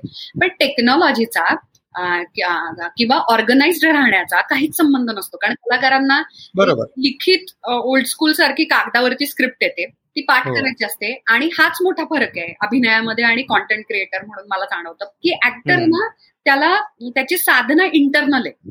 त्याला आत्मिक शांत राहून त्याचं पात्र त्याला पकडायचं. बाकी अक्कल शिकवायचं नाही कोणाला काही. बिकॉज दिग्दर्शकासाठीची ती बासरी आहे की तो जसा फुंकेल आणि जसा सूर काढेल ना त्या पद्धतीनं तुम्ही तुम्ही फक्त माध्यम आहात बासरी आहात आणि तुमच्यामधून सूर येणार. त्यामुळे तुम्ही जितक्या तिथे सरेंडर करता आणि फक्त आपलं काम चोख करता प्रामाणिकपणे साधनेनं लक्ष देऊन सगळे तुमचे वाक्य पाठ आहेत तुम्ही त्या संपूर्णपणे तुम्ही कॅरेक्टर चालू असलेला सीन गोष्ट कुठपर्यंत पोचली आहे त्याचा त्याची बॅकग्राऊंड हिस्ट्री सगळ्या कॅरेक्टर स्टडी सगळ्या होऊन तुम्ही तिथे फक्त प्रेझेंट इथून कनेक्ट होणं आणि एक्सप्रेस होणं तुम्हाला बाकी गोष्टी मला नाही फरक पडत की लाइट सोर्स कुठून येतोय. आणि मग द्यायचा का एक फ्लॅपर किंवा इकडून काहीतरी वेगळं कर असं मला काही किंवा बेबी तिथून वाढवायचा का वगैरे मला काहीच बघायचं नसतं. आणि मी ते बघू पण नाही कारण त्याच्यासाठी जे कमाल एक्सपर्ट्स असतात आणि त्याची टीम रेडी असते डिपार्टमेंट असतं.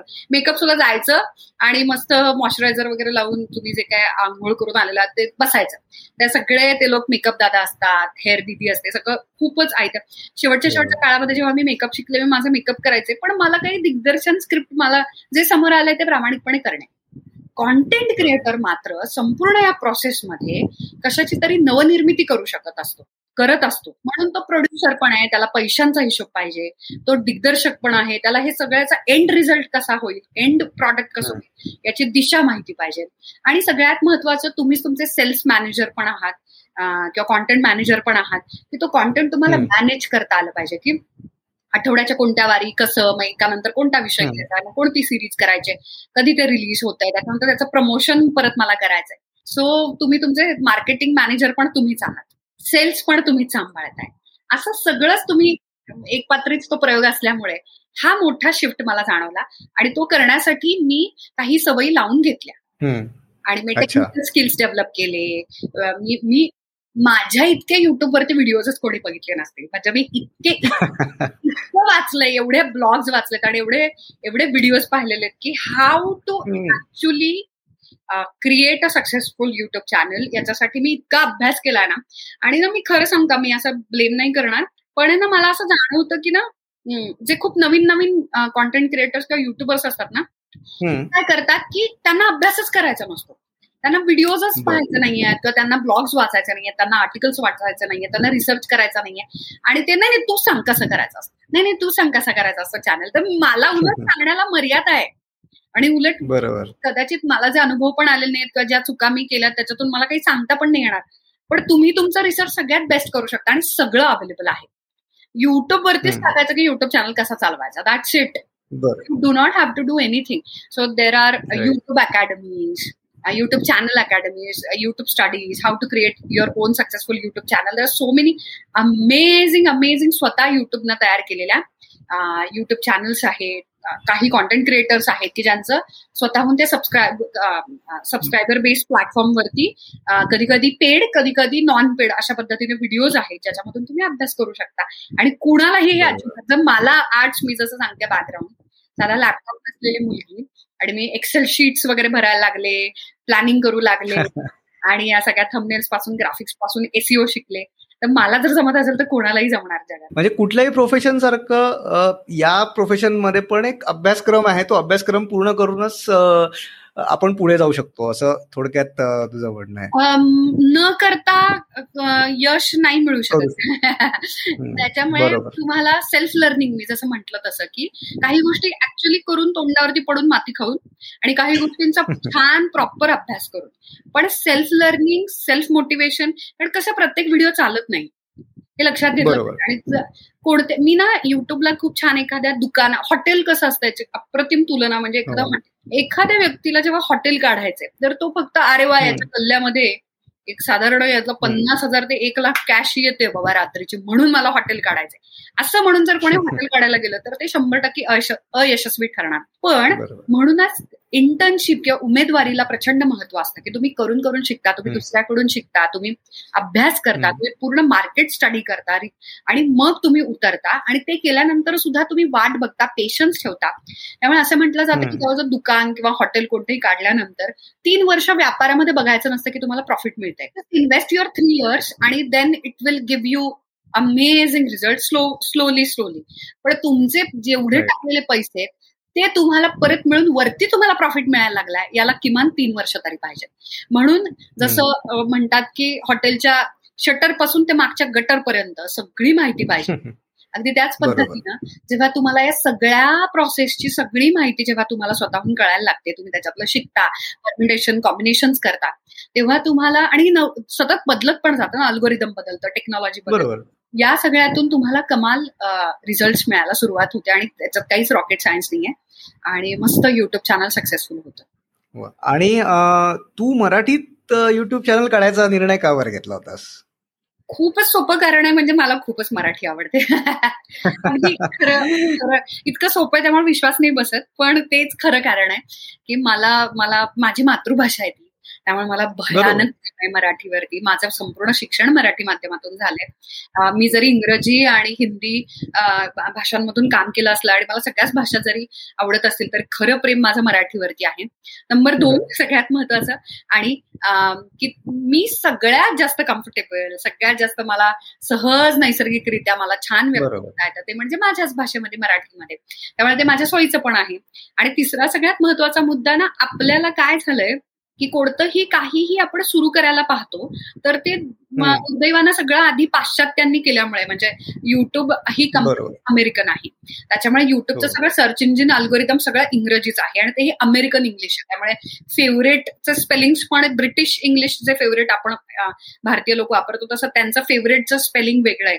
अमेरिकन याच्यामध्ये सर्च इंजिनमध्ये फेवरेट वेगळं लिहावं लागतं. नाहीतर तुम्ही सापडत नाही युट्यूबचा व्हिडिओ तुमचा वगैरे. असे बरेच बऱ्याच तर कारण की ते अमेरिकन सर्च इंजिन आहे आणि अमेरिकन सगळं आहे.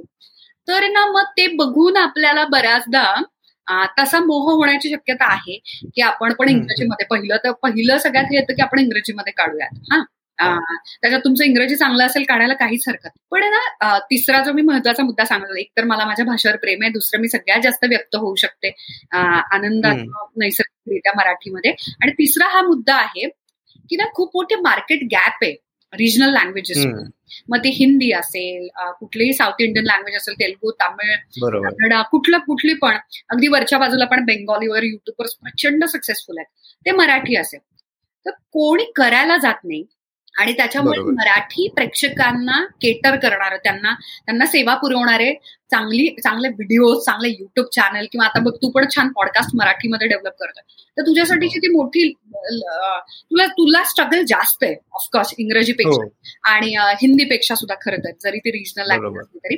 कारण की त्या भाषांमध्ये पॉडकास्ट पॉडकास्ट ऐकण्याची परंपरा आहे ट्रेडिशन आहे. People are use to it and people have experience and they have subscribe to lot of podcast channels and they are religiously listening continuously listening to all the beautiful podcast channels पण जेव्हा तू मराठीत काहीतरी करायला जातो मला सांग मग कोण करणार मराठीत जर आपण नाही केलं तर? असा खूप मोठा प्रेक्षक वर्ग आहे ज्याला मी मग अशी टेक्निकल भाषेत म्हटलं मार्केट गॅप आहे की जो उलट कोणी करून नाही काढत. की खूप मोठा प्रेक्षक वर्ग की ज्यांना त्यांच्या भाषेमध्ये सगळं ऐकायचे त्यांचे प्रॉब्लेम्स त्यांचे सणवार तेव्हा कसं आणायचं नटायचं कोणते पदार्थ बनवायचे कसे बनवायचे घरातलं असेल टेक्नॉलॉजी असेल त्यांच्या भाषेमध्ये सांगणारेच कोणी नाही आणि युट्यूब या रिजनल लँग्वेजेस आणि त्या युट्यूब चॅनल्सना कॉन्टेंट क्रिएटर्सना खूप सपोर्ट करतं.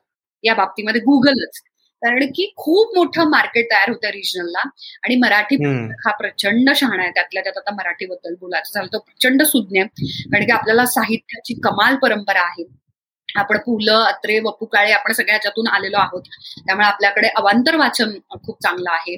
आपल्याकडे पुस्तकांची परंपरा आहे आपल्याकडे लेखकांना मान आहे. सगळ्याच गोष्टी म्हणजे सांगायचं झालं तर. त्यामुळे त्यामुळे त्या सगळ्याचं एक भान आहे आपल्याकडे. असं अशा खूप गोष्टी तुला जाणवतील की आपल्या रिजनलचं कॉन्टेंट उलट मराठी भाषेतली. पुस्तक असतील रेडिओ असेल पॉडकास्ट असतील आता तर युट्यूब चॅनल आहेत आणि मराठी सिनेमे सुद्धा इतके इतके रिच आहेत ना इतके रिच आहेत.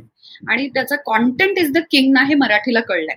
आणि मी याचं खूप उत्तम उदाहरण मी सांगते की आपले सेलिब्रिटीज बघ ना असे कुठे काही फार अशक्य असं ग्लॅमर आणि खूप सिक्स पॅक ऍप्स आणि ग्रीक गॉड्स आणि गॉडेसेस आणि एवढीच उंची पाहिजे तरच तुम्ही मराठी चित्रपटाचे तुम्ही हिरोईन होऊ शकता किंवा मुख्य पात्र करू शकता. हाच रंग असायला पाहिजे हिरोचा वगैरे. असलं असले प्रकार बऱ्यापैकी आपल्याकडे कमी आहेत. कमी बरोबर. आपल्याकडे कॉन्टेंटला स्क्रिप्टला आणि अभिनयाला आणि ऍक्टर्सना खूप महत्त्व दिलं जातं. मोर दॅन फक्त दिसणं दिसणं दिसणं जे असतं ते. आणि त्यामुळेच आपल्याला तगडे तगडे कलाकार मालिकांमध्ये पण दिसतात. सिनियर्स असतील मग ते अगदी. किंवा चित्रपटांमध्ये आणि नाटकांमध्ये तर काही विचारायलाच नको. मराठी नाटक तर. असं आहे तर इतकं जर रिच कल्चर आहे इतकी मोठी मार्केट गॅप आहे युट्यूब आणि गुगलही सपोर्ट करत असेल तर वाय नॉट आणि मला प्रेम पण आहे. आणि चौथं आणि एक महत्वाचं कारण मी त्याच्यातून गेले आणि मला असं वाटायचं यार मला हे कोणी वेळेत सांगितलं असतं. म्हणजे मी जर एकोणीस वर्षाची असताना जर मला कोणी सांगितलं असतं की उर्वीला असे हा शॅम्पू वापरायचा असतो हा नाही. असे कपडे कारण की तुला तुझा अशी बॉडी शेप आहे किंवा असं हे छान तुझ्यावरती दिसतं. किंवा यानं तू जास्त कॉन्फिडंट दिसशील किंवा हे रंग या रंगांमध्ये तू जास्त सुंदर दिसशील किंवा तुझं यानं कॉन्फिडन्स वाढेल वगैरे. हे जर मला कोणीतरी सांगितलं असतं असं फुकट छान किती आनंद झाला असता. तर मी असा विचार करते की माझ्यासारख्या अशा किती असतील जणी की ज्यांना मी मदत करू शकते. तर त्यांना पण मला एक मेजर आनंद मिळत असतो या सगळ्यात. नक्कीच नक्कीच. आणि मला पण मराठी पॉडकास्ट चालू करताना एक प्रश्न होतात. म्हणजे ते एक असतं ना की मुर्गी पहिले की अंडा. तसंच आहे की पहिले ऑडियन्स तयार होणार का पहिले कंटेंट येणार? कंटेंट आल्याशिवाय ऑडियन्स येणार नाहीत. कधी तुम्हाला पायोनियर व्हावं लागतं. त्याचे फायदे तोटे दोन्ही आहेत. कारण पायोनियरला सगळ्यात जास्त हो. पुढे जाऊन फायदा होतो. खूपच फायदा होतो पायोनियरला कारण की सगळी फळं पण चाखायला मिळतात. पण there is no market so the pioneer has to build a market first आणि then go ahead and succeed हा थोडासा फरक. आणि पॉडकास्ट तर आणि खूप यंग माध्यम आहे. युट्यूबपेक्षा सुद्धा. कारण युट्यूबही आता बऱ्यापैकी सिनियर माध्यम झालंय. जसं ओटीटी हो. आहे आता. डिजिटल याला लोक आता हॉटस्टार वगैरे म्हणजे अगदी आपल्याकडे वॉचमेन किंवा हे जरी लिफ्टमॅन सुद्धा हॉटस्टारचं फ्री सबस्क्रिप्शन त्याच्यावरती क्रिकेट बघत असतात मोबाईलवरती आपण बघितले. तर आता बऱ्यापैकी ओटीटी स्पेशली कोविड आणि दोन हजार वीस मुळे पोहोचलेले पण पॉडकास्ट तर खूपच यंग माध्यम आहे. तर ते तुला शेप आउट करायला आणि त्याच्यात तर बराच काय तुला युट्यूब सुरू म्हणजे तू चॅनल चालू केल्यानंतर किती दिवस लागले त्याच्यातनं पैसे कमवायला? मी जसं म्हंटल तसं की ना प्रत्येक ह्याची टेक्निकल प्रॉपर स्टेप आहे आणि ते सगळं युट्यूबवरती लिहिलेलं होतं पण तरी मी पटकन सांगते की आपल्याला एक हजार मूळ सबस्क्रायबर्स आणि हो. चार हजार वॉच टाइम वॉच टाइम म्हणजे किती वेळ लोकांनी तुमच्या चॅनलवरती येऊन तुमच्या व्हिडिओवरती येऊन कोणतेही व्हिडिओ एक व्हिडिओ असेल नाही तर सगळे व्हिडिओ असतील. तर त्याच्यात किती वेळ लोकांनी तुमचे व्हिडिओ पाहिले? तिथे ते स्थिर किती वेळ होते बसून किती होते सेम याच्यामध्ये आणि बघत किती होते. ज्याला म्हणतात वॉच टाइम तर हे दोन मेट्रिक्स आहेत प्रॉपर टेक्निकल की ज्याच्यामुळे तुमचा चॅनल पहिल्यांदा मॉनिटाइज होतो. म्हणजे तुम्हाला युट्यूबकडून पैसे मिळायला लागतात. तर ते सुरू होतात आणि काही काळानंतर जेव्हा एक साधारण तुम्हाला बऱ्यापैकी ऑडियन्स खेचल्यानंतर बऱ्यापैकी एक सबस्क्रायबरचा टप्पा हे केल्यानंतर तुम्ही ऍड रेव्हेन्यू साठी सुद्धा पात्र होता. तर साधारण आपल्याला ते मिळून एकच येतं पण दोन माध्यमातून युट्यूबची कमाई होते. सगळ्यात पहिलं म्हणजे मी जसं म्हटलं मॉनिटायझेशन मधून. दॅट इज त्याला टेक्निकल शब्द असा आहे की सबस्क्रिप्शन रेव्हेन्यू म्हणजे किती लोक तुमचे वॉच टाइम काय आहे तुमचा बेसिकली म्हणजे किती वेळा तुमचे लोक व्हिडिओज बघतात ज्याच्यावरती युट्यूब पैसे पाठवतात. आणि दुसऱ्या जाहिरातींची जी बोली लागते बिकॉज तुमचा चॅनल आता मोठा झालाय ग्रो झालाय भरपूर सबस्क्रायबर झाले लाख दीड लाख सबस्क्रायबर्स क्रॉस केलेले आहेत तुम्ही. आणि ते सगळे सबस्क्रायबर्स भरपूर वेळ बघतात कंटिन्युअसली वगैरे. तर त्याच्या आणि तुमचा कॉन्टेंट ऍडसाठी पात्र पण असावं लागतं. म्हणजे तुम्ही कोणते भडकाऊ प्रोवोकिंग किंवा वायलेंस किंवा काही पण जातीवादी आणि काहीतरी विचित्र जर तुम्ही पसरवत असाल निगेटिव्हिटी तर तुम्ही साठी पात्र होत नाही जरी तुमचे सबस्क्रायबर्स असले तरी. तर दुसरं माध्यम आहे जाहिरातींमधून. जाहिरातींची बोली लागते आणि त्याच्यातून तुम्हाला पैसे मिळतात. दोन्ही मिळून एकत्रच येतं जे काही येतं ते महिन्याचं. आणि तुमच्या बँकेमध्ये जमा होतं. आणि अशा पद्धतीनं त्याचं इन्कम सुरू होतं. तर माझं मॉनिटायझेशन बऱ्यापैकी छान पहिल्याच वर्षी झालं. पण पण जाहिरातींचं एक साधारण एक दीड वर्षांपासून खूपच चांगल्या जाहिरातींचा ऍडसेन्सचे पैसे सुरू झाले. अशा पद्धतीने दोन्ही ओके. आणि तू त्याच्यात तुझ्या पॉडकास्टमध्ये मी ते पण ऐकलं होतं की तू सांगितलं होतं की एक हजार लॉयल सबस्क्रायबर तुम्ही तयार करा. आणि त्याच्यातनं तुम्ही अजून खूप चांगल्या प्रकारे त्यातनं मॉनिटाईज त्याला करू शकता. ते ऑफकोर्स मी सगळ्या सगळ्या श्रोत्यांना रिक्वेस्ट करेल की रुमिलाचा तो पॉडकास्ट नक्की ऐकावा स्टोरी टेलवर तो आहे. त्याच्यात तिने आणि सुकीर्तनी युट्यूब चं मॉनिटायझेशन कसं होतं याच्याबद्दल खूप डिटेलमध्ये माहिती दिलेली आहे. उर्मिला आता आता कंटेंट क्रिएटर्सला म्हणजे पुढे काय स्कोप आहे? आता आपण समजा बघितलं तर एंटरटेनमेंट आणि एज्युकेशन ह्या दोन इंडस्ट्री ज्या आहेत त्या बऱ्यापैकी डिजिटल माध्यमांमध्ये आलेल्या आहेत. म्हणजे सेल्फ लर्निंग तू जसं म्हटलं की युट्यूब व्हिडिओ बघून आपण शिकू शकतो बऱ्याच गोष्टी. तसेच बरेच प्लॅटफॉर्म आहेत म्हणजे अपग्रॅड म्हणा किंवा युडेमी म्हणा अशा गोष्टींवरती एज्युकेशन बायजूज आहे. आणि एंटरटेनमेंट ओटीटी प्लॅटफॉर्म्स आहेत. ह्या सगळ्या गोष्टी डिजिटल माध्यमात आता बऱ्यापैकी आलेल्या आहेत. तर अजून कुठले सब्जेक्ट असू शकतात किंवा अजून कुठल्या प्रकारे तुला असं वाटतं की कंटेंट क्रिएटर्सला स्कोप आहे पुढे काम करण्यासाठी? आणि प्लॅटफॉर्म प्लॅटफॉर्मबद्दल पण सांगितलं तर चांगलं होईल की युट्यूबचं काय फ्युचर आहे? जसं आता खूप फास्ट प्लॅटफॉर्मचं हे बदलत आहे म्हणजे टीव्ही आता ऑलमोस्ट शहरी भागात तरी टीव्ही बघण्याचं प्रमाण खूप कमी झालेलं आहे. तसंच युट्यूबला पण एक सॅच्युरेशन कुठेतरी आल्यासारखं जाणवत आहे की बऱ्यापैकी लोक आता युट्यूबकडनं दुसरीकडे शिफ्ट होतात म्हणजे जसं फेसबुकवरनं आता नवीन पिढी इंस्टाग्रामवर शिफ्ट झालेली आहे. सो त्याच्याबद्दल पण तू सांगितलंस तर मदत होईल. ओके आता एक सगळ्यात महत्वाचं म्हणजे जो कॉन्टेंट क्रिएटर असतो ना त्याला जर खूप छान क्वालिटीचा कॉन्टेंट बनवता आला ना तर त्याला माध्यमांचं कधीच बंधन नसतं. बरं. म्हणजे मग तो कॉन्टेंट तुम्ही शूट केला तर त्याचा व्हिज्युअल व्हिडिओ होतो. तो जो तुम्ही युट्यूबवर टाकू शकता. तसं आता पण आपण दोघे मिळून कॉन्टेंट क्रिएट करतोय. बरोबर? You are creating content for your channel podcast channel channel तर इन्स्पिरेशन कट्टासाठी तुला ऑडिओ फॉर्मॅट मधला एक उत्तम कॉन्टेंट तू बनवतोस त्या कॉन्टेंटला काय करायचं कसं वापरायचं ना तुझ्यावरती? या सेम स्क्रीनचं जे आपण आता लॉकडाऊन आणि याच्यामुळे आपण आता मीटिंगद्वारे आपण करतोय आता पॉडकास्ट रेकॉर्ड तर सेम तुझं तू जर याचं स्क्रीन रेकॉर्डिंग केलं याचा व्हिडिओ होऊ शकतो. हो.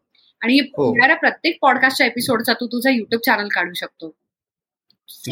सेम कॉन्टेंट तू दोन प्लॅटफॉर्म्स वरती वापरला. ओके तर त्याच पद्धतीनं सुकीर्त किंवा स्टोरी टेल सारखं जे ऍप आहे ते खूप स्ट्रॉंग कॉन्टेंट तयार करते ऑडिओ माध्यमामध्ये. ऑडिओ बुक्स असतील पॉडकास्ट असतील शॉर्ट स्टोरीज असतील वेगवेगळ्या बाल साहित्य असेल फारच कमाल ते कॉन्टेंट तयार करतात. तर अशाच पद्धतीनं ना तुम्ही सक्सेसफुली क्वालिटी कॉन्टेंट तयार करायला लागलात ना तर ऍप्स येतील जातील. प्लॅटफॉर्म्स येतील आणि जातील. फेसबुक होतं इंस्टाग्राम आहे. उद्या इंस्टाग्राम जाईल मध्ये स्नॅपचॅट खूप मोठं होतं. आता स्नॅपचॅट पण काहीच नाही so everybody is on Instagram now आता आपल्याकडे बँड जरी असलं तरी ऑल अमेरिकन कनेडियन ब्रिटिश सगळे ऑलमोस्ट सगळे जण आता टिकटॉक वरती आहेत. तर आपल्याकडे जरी बॅन असलं तरी तिकडे ते बॅन नाहीये. तिथे चालू आहे. तर TikTok is huge in the world right now that is the number one app you won't believe so तसं आहे? तर ज्याला कॉन्टेंट बनवता येतो लॉंग फॉर्मॅट कॉन्टेंट असेल किंवा शॉर्ट फॉर्मॅट असेल TikTok is a short format content long format content is video किंवा आता तू पॉडकास्ट जसा करतोय किंवा स्टोरी सारखा ऑडिओ बुक असेल दहा एपिसोडचं अशा पद्धतीने ज्याला कॉन्टेंट क्रिएट करता येतो ना त्याला त्याला कधी कुठे जम्प करता येतं? आणि जम्प करताना तो त्याचे फॉलोअर सबस्क्रायबर्स जे कोणी असतील प्रेक्षक वर्ग जो छान लॉयल त्यानं तयार केलाय. म्हणूनच मी सांगते की एक हजार लॉयल तुमचे फॉलोअर्स किंवा सबस्क्रायबर्स ते तुम्हाला जिथे तुम्ही जाल तिथे फॉलो करतात. ते प्रेम करतात कारण त्यांना एक भरपूर चांगला कॉन्टेंट तुमच्याकडून मिळत असतो. त्यांनी तुमच्यामध्ये इमोशनल टाइम एनर्जीची इन्व्हेस्टमेंट केलेली असते. आणि they are actually excited and interested to know what is going on in your world or in your life किंवा तुम्ही नेक्स्ट कॉन्टेंट काय तयार करताय. त्यामुळे क्रिएटरला कधीच मरण नाही. कधीच नाही. कारण की तो कुठेही तो वेगवेगळे ऍप्स येतील आणि जातील प्लॅटफॉर्म्स येतील आणि जातील. पण त्याला त्याला उत्तम कॉन्टेंट तयार करता आला ना की तो त्याच्या प्रेक्षकांना घेऊन जाणार आणि प्रेक्षक त्याला फॉलो करणार. आता कमिंग बॅक टू युट्यूब युट्यूबचं काय होईल स्पेसिफिकली तुझा दुसरा जो जोड प्रश्न होता तो म्हणजे.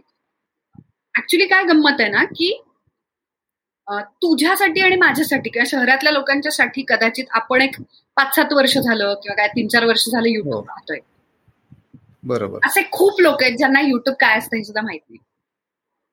ओके स्पेशली डेव्हलपिंग कंट्रीज आपल्या भारतामध्ये वगैरे. आणि ते आत्ता आत्ता येऊ पाहते. ओके बरोबर. आणि आत्ता आत्ता specially thanks to Jio post Jio सगळंच बदललं आपल्याकडे. त्यामुळे प्रत्येकाच्या हातामध्ये मोबाईल आला आणि प्रत्येकाच्या मोबाईलमध्ये इंटरनेट आलं.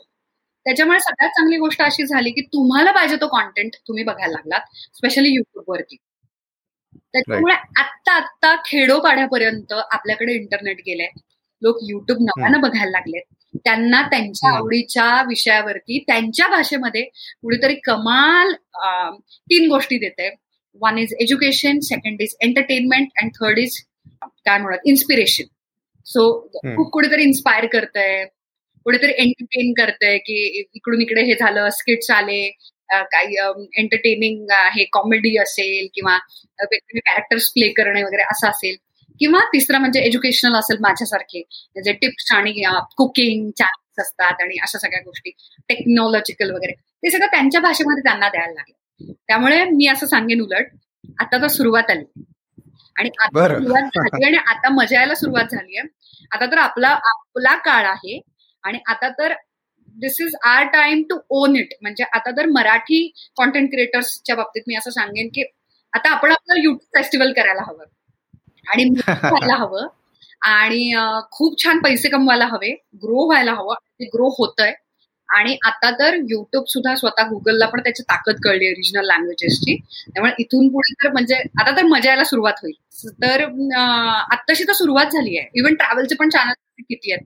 तर खूपच कमी आहे मराठीमध्ये तर. उलट असं म्हणतात की जर आपण युट्यूब चॅनल्स मराठीतले प्रत्येक व्हिडिओ जर बघायचा ठरवला तर दोन आठवड्यामध्ये माझं सगळं बघून होईल. बरं. एक दोन आठवड्यामध्ये. म्हणजे इतका कमी कॉन्टेंट आहे. म्हणजे इतके कमी कॉन्टेंट क्रिएटर्स पण आहेत आणि इतके चॅनल्स हो. पण आहेत. सो त्याच्यामुळे आता तर सुरुवात झाली आहे आणि हे खूप ग्रो होणार. म्हणजे शक्यतो असं होतं की जे जे वेस्टर्न कंट्रीजमध्ये फॉर्म्युला जो जसा झालाय तो तसा जसाच्या तसा आपल्याकडे येतो. काही एक तीन ते चार आता तीन ते चार वर्ष लागत नाही literally in six months or one year आपल्याकडे होतं आणि बऱ्यापैकी सेम गोष्टी होतात. बरोबर. बऱ्यापैकी. तर तिथे जसे खूप लोक उदयाला आले आणि त्यांचे बिग बिग म्हणजे त्यांचे मॅन्शन्स झाले लोकांचे करिअर झाले. जसं लिली सिंग असेल सुपर वुमन असेल लायझा कोशी असेल. खूप देर आर सो मेनी की जे इतके इतके यशस्वी झाले की त्यांनी दे हॅव अर्न फॉर्च्युन्स म्हणजे मेकअपमध्ये म्हणू नका ट्रॅव्हल म्हणू नका lifestyle philosophical I mean educational inspiring content इतके मोठे झाले. आणि मग ते पुन्हा डाऊन झालं. आणि नाव पीपल आर ट्राईंग तिथे तिथे काहीतरी नवीन उद्याला येऊ पाहते. सो आता एक short content short shorter version content ज्याला टिकटॉक वगैरे आपण म्हणतो ते तिथे आता खूप वाढायला पॉडकास्ट खूप सुरू झालेत आणि ते सक्सेसफुल आहेत. तर आपणही कदाचित ते नंतर तिकडे जाऊ पण आज अजून तर युट्यूब चॅनलच नाहीये. त्यामुळे उलट म्हणेल की अजिबात काही मरण किंवा सॅच्युरेशन नाहीये. सॅच्युरेशन जे आहे ते त्याचं तोटा काय होतो की सगळ्यांना सेम करायचा असतो. सगळ्यांना इंग्रजीतच करायचा असतो किंवा हिंदीतच करायचा असतो किंवा मराठीत जरी केला तरी कॉपी करायचा असतो. जे कोणी करते. त्यांना सगळं गोंधळ होतं आणि कोणीच सक्सेसफुल होत नाही त्यांना पण लोक खूप हुशार असतात. प्रेक्षक प्रचंड प्रामाणिक आणि खूप हुशार असतात. लगेच कळतं की ही कॉपी करते किंवा हा हा कॉन्टेंट पण वेगळा आहे आणि त्याचा ढापला वगैरे सगळं यू कॅनॉट हाईड इट तुम्ही खोटच नाही बोलू कारण तुम्ही कधी ना कधी उघडच पडता. तुमची पर्सनॅलिटी कळते तुमच्या घरात काय चाललंय कळतं तुमच्या डोक्यात काय चाललंय कळतं आणि तुम्ही ओरिजिनल कॉन्टेंट आहे का हेही कळतं. तुम्ही फार काळ फसवतो लोकांना. बरोबर. आणि मग आता तू पॉडकास्टचा पण विषय काढलास तर पॉडकास्टिंग तू पण पॉडकास्ट करतेस स्टोरी साठी आणि आणि तू जसं म्हणलीस की ऍक्ट्रेस किंवा ऍक्टर हे मे बी युट्यूबवरती नाही आले पण बरेच हिंदी किंवा इंग्रजी ऍक्टर्स ऍक्ट्रेस हे पॉडकास्टमध्ये बऱ्यापैकी आलेले आहेत किंवा सेलिब्रिटीज म्हणजे आज अमेरिकेत बघितलं समजा तर मिशेल ओबामाचा किंवा बराक ओबामाचा पण पॉडकास्ट आहे. So podcast as a industry याच्याकडे तू कसं बघतेस?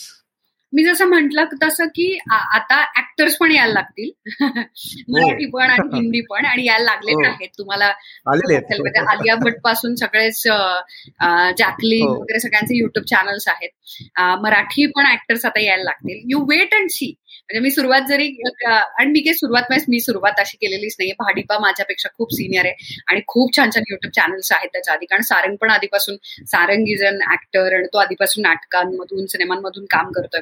तर ते तिथून सुरू झालं. पण आता अमेयवादचा पण आहे. खूप खूप there are so many amazing YouTube channels जे आता येतात आणि ते तोडतायत. ते फारच कमाल मराठीमध्ये तर कमाल युट्यूब चॅनल्स येतात सो आताशी सुरुवात झाली आहे अगदी त्याच पद्धतीनं आपल्याकडे अजूनही हिंदी असेल इंग्रजी पण नाही आहेत खरं तर. मराठी तर विसरूनच जा पॉडकास्ट पण ना मी जसं म्हंटल की जो जो सुरू करतो जो झाड बी पेरतो त्यालाच त्याची फळं नंतर खूप छान चाखायला मिळतात. तशाच पद्धतीने ज्यांनी ज्यांनी आता सुरू केले फॉर एक्झाम्पल आता स्टोरीटेल वरती माझा द उर्मिला शो नावाचा पॉडकास्ट बरोबर. तर त्याला त्याचे काही मला माफक पैसे पण देतं. स्टोरीटेल ऍप खूप मोठे वीस देशांमध्ये ते ऐकलं जातं. पण ही सुरुवात आहे. म्हणजे ते ऐकलं जातं वीस देशांमध्ये आणि ते पोचतं. याचा मला आनंद सगळ्यात जास्त आहे. अगदीच. आणि त्याला खूप छान मागणी आहे. उलट मला नेहमी असं वाटतं ना की आपण कसा विचार करतो की बाहेर रिसेशन आहे. मार्केटमध्ये काय चाललंय? किंवा बाहेर सॅच्युरेशन झालंय. किंवा असं आपण विचार करतो. तर दॅट्स नॉट ट्रू म्हणजे तुम्ही जर खूप खूप खोल जर गेलात ना आणि तुम्ही जर बघितलं ना तर उलट खूप मागणी आहे खूप डिमांड आहे आणि पुरवलं नाही जाते बिकॉज लोकांना ऐकायचा आहे चांगला कॉन्टेंट पॉडकास्टमध्ये सुद्धा. त्यांना त्यांच्या भाषेत कोणी उत्तरं देत नाही विस्तृत कोणी उत्तरं देत नाहीत. म्हणजे अगदी मला लक्षात आलं द उर्मिला शोच्या निमित्तानं की वजन वाढवण्यापासून वजन कमी करण्यापासून ते डिप्रेशनपासून कोविडचं फिअर आणि या सगळ्या पर्यंत हे नीट विस्तृत सांगणारे पॉडकास्टच नाहीये की जे लोक त्या बाजूला पॉडकास्ट आणि कशी गोष्ट आहे की इट्स अ सेकंड ऍक्टिव्हिटी म्हणजे पॅसिव्ह सारखं. एक एका ठिकाणी दुसऱ्या ठिकाणी प्रवास करतोय किंवा व्यायाम करतोय किंवा चालायला गेलोय स्वयंपाक करतोय घरात काहीतरी आवडतोय या दरम्यान ऐकली जाणारी ही गोष्ट आहे ऍक्टिव्हिटी आहे. तर अशा वेळेला त्यांना जर भरपूर माहिती देणारं किंवा मनोरंजन करणारं किंवा आता इन्स्पिरेशन कट्टासारखं इन्स्पायर करणारं एखादं भाग ऐकायला मिळाला एपिसोड तर त्यांना हवंय. उलट मला वाटतं आपण पोचत नाही आणि आपण एवढा कॉन्टेंट हो. तयार करत नाही म्हणून कॉन्टेंट क्रिएटर कमी पडतोय इतकी मागणी आहे बाहेर बरोबर. असं मला वाटतं. कारण आम्हाला द उर्मिला शोला प्रचंड रिस्पॉन्स मिळाला. म्हणजे मी पहिल्या सीझनचे फक्त दहा एपिसोड्स केले. आणि आता मी काही थोडा वेळ घेऊन बिकॉज मी आता काही वेगळ्या गोष्टींमध्ये गुंतले.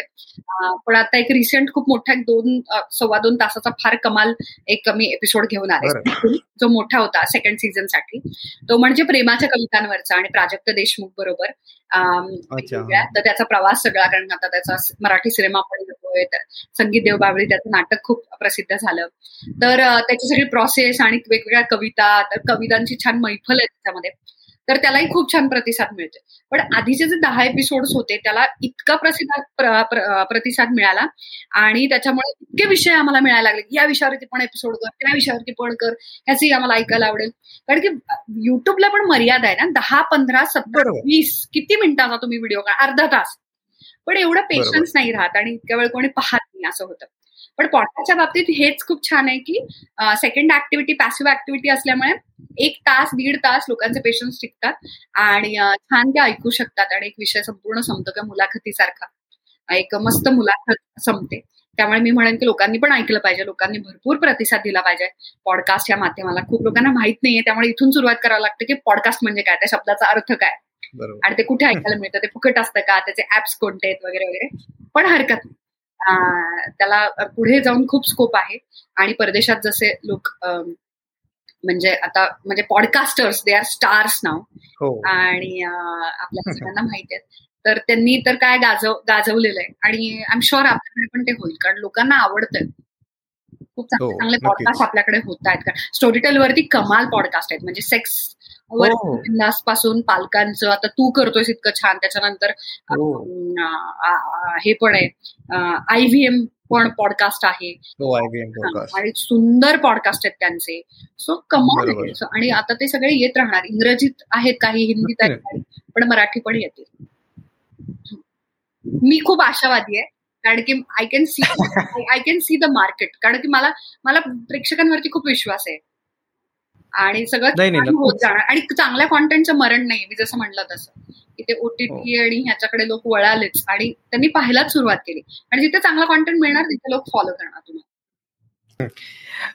उर्मिला या कंटेंट क्रिएशनमध्ये ना जनरली दोन प्रकारचे व्ह्यूज असतात लोकांचे. एक एक लोक काही प्रकारचे लोक म्हणतात. म्हणजे स्पेसिफिकली मी ज्यांच्याकडनं शिकलो किंवा मी सुरुवातीला ज्या लोकांशी बोललो पॉडकास्ट सुरू करायच्या आधी त्या सगळ्या लोकांचं असं म्हणणं होतं की नाही तुम्ही सुरू करा. आणि इम्प्रूव्हमेंट होत जाईल हळूहळू. कारण म्हणजे तुम्ही चालू केल्याशिवाय तुम्ही इम्प्रूव्ह कसे करणार? आणि तुम्ही शिकले स्वतः धडपडल्याशिवाय शिकणार नाही. हा एक व्ह्यू असतो. आणि दुसरा एक व्ह्यू असा असतो की नाही तुम्ही पहिले एका लेवलचा एक कंटेंट पहिले क्रिएट करा आणि मग सुरुवात करा. तर तुझा काय सजेशन राहील की सुरुवात करा मग शिकत जा का आधी शिका आणि मग सुरुवात करा? शिकण्याला लिमिट नाही. ओके. पण ते कधीच पूर्ण होणार नाही. तर आपण जर असं ठरवलं आयुष्यात आपण परफेक्ट व्हायचं आणि मगच प्रत्येक गोष्ट करायची तर म्हणजे संपलंच सगळं. मला परफेक्शन या व्याख्येबद्दल अजिबात प्रेम नाही. कारण की ते तिच्यासारखं आहे आणि प्रत्येकाची परफेक्शनची व्याख्या जी आहे ती अतिशय वैयक्तिक आहे आणि रिलेटिव्ह आणि ती बदलत जाते. तर माझ्यासाठी जे परफेक्ट आहे तर तुझ्यासाठी ऍब्सुटली ऍव्हरेज असू शकतं. आणि तुझं जे बेसिक आहे अतिशय बेसिक ते माझ्यासाठी परफेक्ट असू शकतं काही असू शकतं. तर ते तुम्ही आधी करणार आणि मग तुम्ही एखाद्या गोष्टीची सुरुवात करणार. मग ते कोणत्याही बाबतीत लागू होतं खरं सांगायचं तर. मग तुम्ही साध्या नोकरीमध्ये सुद्धा if you are an engineer आणि तुम्हाला असं वाटलं की त्या कंपनीच्या मी आधी लायकीचं होईन आणि मगच मी त्या कंपनीत अप्लाय करेन तर तुमची आयुष्यात तुम्ही कधीच तिथे माझ्या भाषेत कास्टिंग अपॉइंटमेंट होणार नाही. तर असं आहे. त्यामुळे हे आपण इम्प्रूव्ह होऊ किंवा आपण परफेक्ट होऊ आणि मग कुठल्या गोष्टीची जरी सुरुवात करू तर तुमच्या जगात या कधीच तुमची सुरुवात होणार. तर ते तसं अजिबातच नाहीये. You have to do it that shit just start it आपण खूप विचार करतो ओव्हर थिंकिंग करत बसतो आणि आपण कधीच करत नाही. आणि त्या गोष्टी कृतीमध्येच येत नाहीत. त्या ऍक्शनमध्ये कन्वर्ट होत नाहीत. सो कित्येक ग्रेट आयडियाज ज्या असतात त्या अशाच मरून जातात. तर there is no such thing as perfection or काहीच आणि इम्प्रुव्हमेंट जी असते ते तुम्ही जेव्हा पडता पाण्यामध्ये आणि पोहायला लागता तेव्हा तुमच्या लक्षात येतं की तुम्हाला आधी सर्व्हाइव्ह व्हायचंय. आधी आपला श्वास झाला पाहिजे. आपल्याला पाण्यामध्ये आपली बॉडी हे केली पाहिजे. असं करत करत करत नंतर तुम्ही सुंदर सुंदर स्ट्रोक्स मारायला लागता इतके किंवा तुम्ही आता ऑलिम्पिकला पण जाऊ शकता. इतके तुम्ही मास्टर शकता अशाच पद्धतीनं तुम्ही जेव्हा करायला लागता तुम्ही आधी बेअरली सर्व्हाइव्ह होता की आधी श्वास तरी घ्यायचा का? त्याच्यातून नसतात पैसे मिळत वगैरे वगैरे. पण तुम्ही सुरू करता. आणि मग करत करत करत करत करत पण महत्वाची दुसरी गोष्ट लोक जे विसरतात ते म्हणजे या सगळ्याच्या काळामध्ये इम्प्रूव्ह होणं चेंज होणं आणि सेल्फ लर्न बरोबर. सुरू केलं म्हणजे मी आता लर्निंगच सोडून द्यायचं आणि मी चेंजेस करायचे नाहीत. मी रिस्क होऊन मस्त वेगवेगळं करून नाही बघायचं. असं करून नाही चालत. बरोबर. खूप खूप बदल करावे लागतात सतत शिकावं लागतं सतत प्रयोग करायचे असतात. आणि त्या प्रयोगांमधून कमाल प्रगती होत जाते. तुमचा चॅनल कॉन्टेंट पण उत्तम होत जातो. कुठलंही असेल म्हणजे तुम्ही दिग्दर्शक असाल आणि तुम्ही तुमची वेब सिरीज येणार जरी असेल नेटफ्लिक्सवरती किंवा काय कुठे तरी सुद्धा तुम्हाला करून करूनच त्या गोष्टी देन यू बिकम रिफाईंड आणि या गोष्टी. नंतरच तुम्ही ते छान तुमची प्रगती होत जाते. त्यामुळे फक्त सुरू करायचं असतं. बरोबर.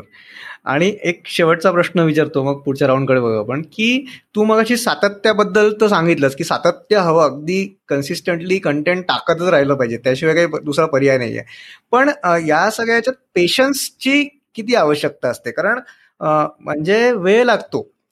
तुमचे लिस्नर्स वाढायला किंवा तुमचे ऑडियन्स वाढायला या सगळ्या गोष्टीला वेळ लागतो. म्हणजे तू तुझं पण मी फॉलो करतोय तर तुझं कदाचित पहिले तीन लाख व्हायला खूप वेळ लागला असेल आणि पण तीन लाख ते पाच लाख फार कमी वेळात तुझे पूर्ण झालेत सो ह्या सगळ्या गोष्टीला पेशन्स लागतो की बरेचदा असं होतं अरे मी कंटेंट टाकतोय मी हे करतोय पण मला ऑडियन्स मिळत नाहीये किंवा लिस्नर्स मिळत नाहीये. सो हा जो पेशन्स लागतो याच्याबद्दल तू काय सांगशील? काय पेशन्स शिवाय काहीच नाही कुठेच काहीच नाहीये.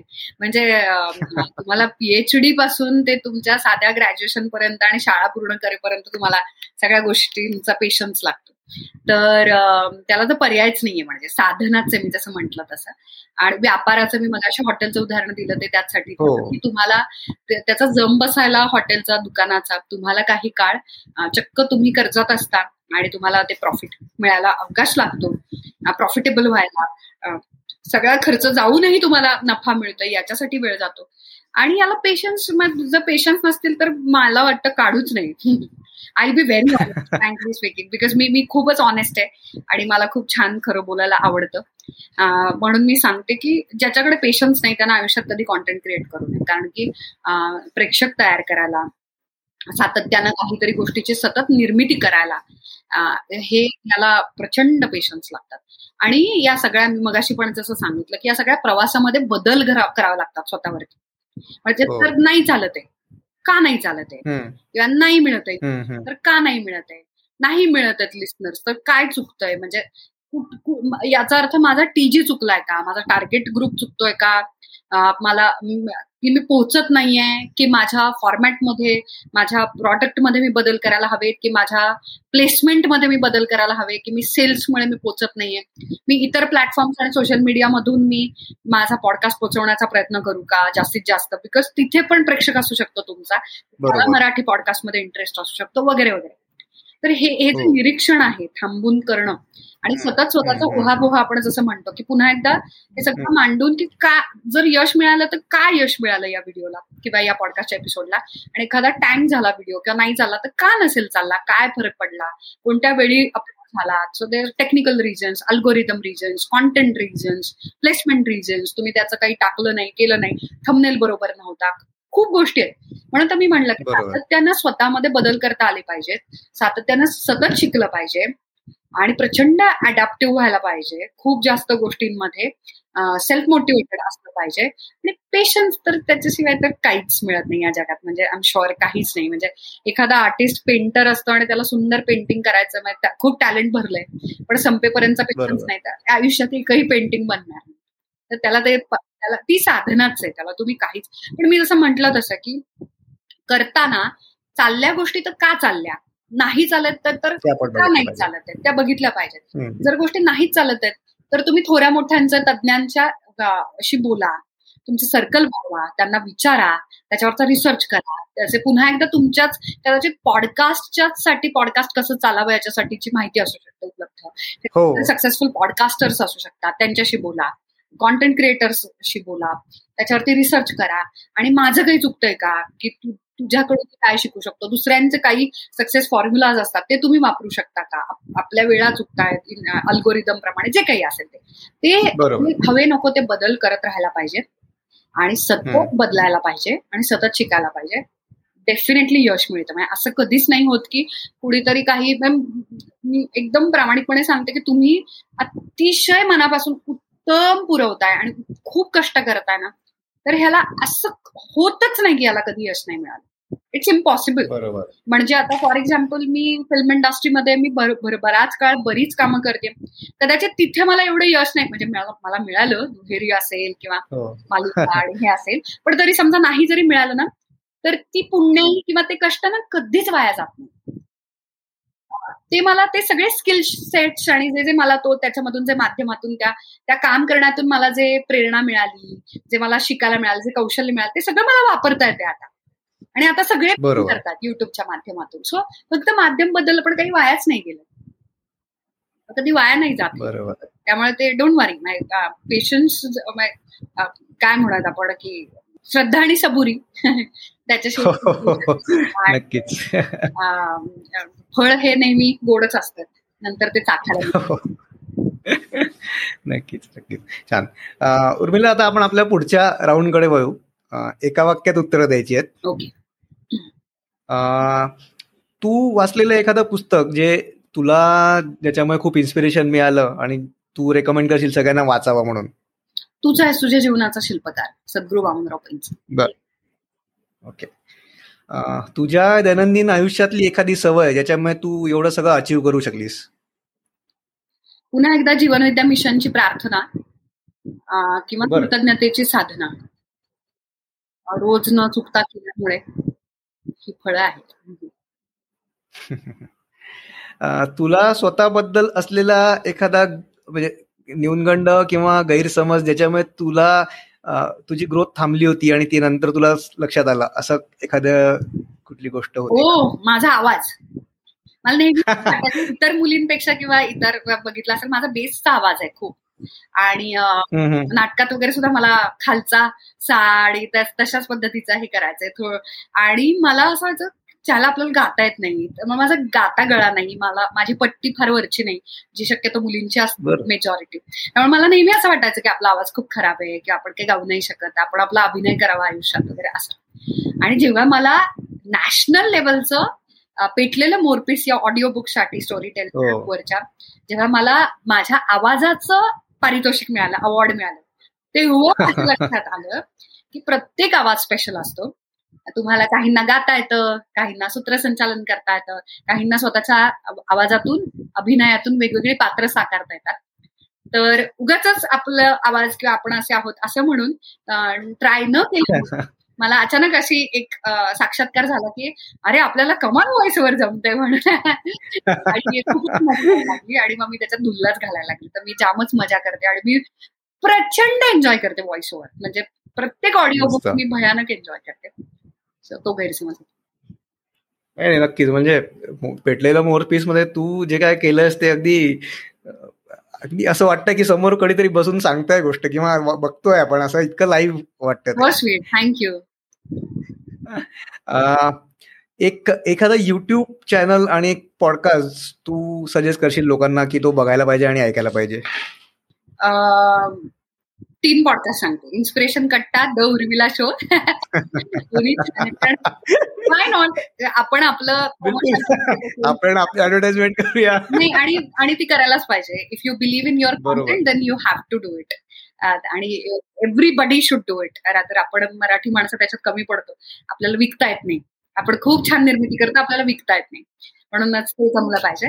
तर ते खूप छान नक्की ऐका. इन्स्पिरेशन कट्टा आणि the Urmila show Storytel app वरती. ते सोडून आहे ना खूपच आहेत पॉडकास्ट खर तर.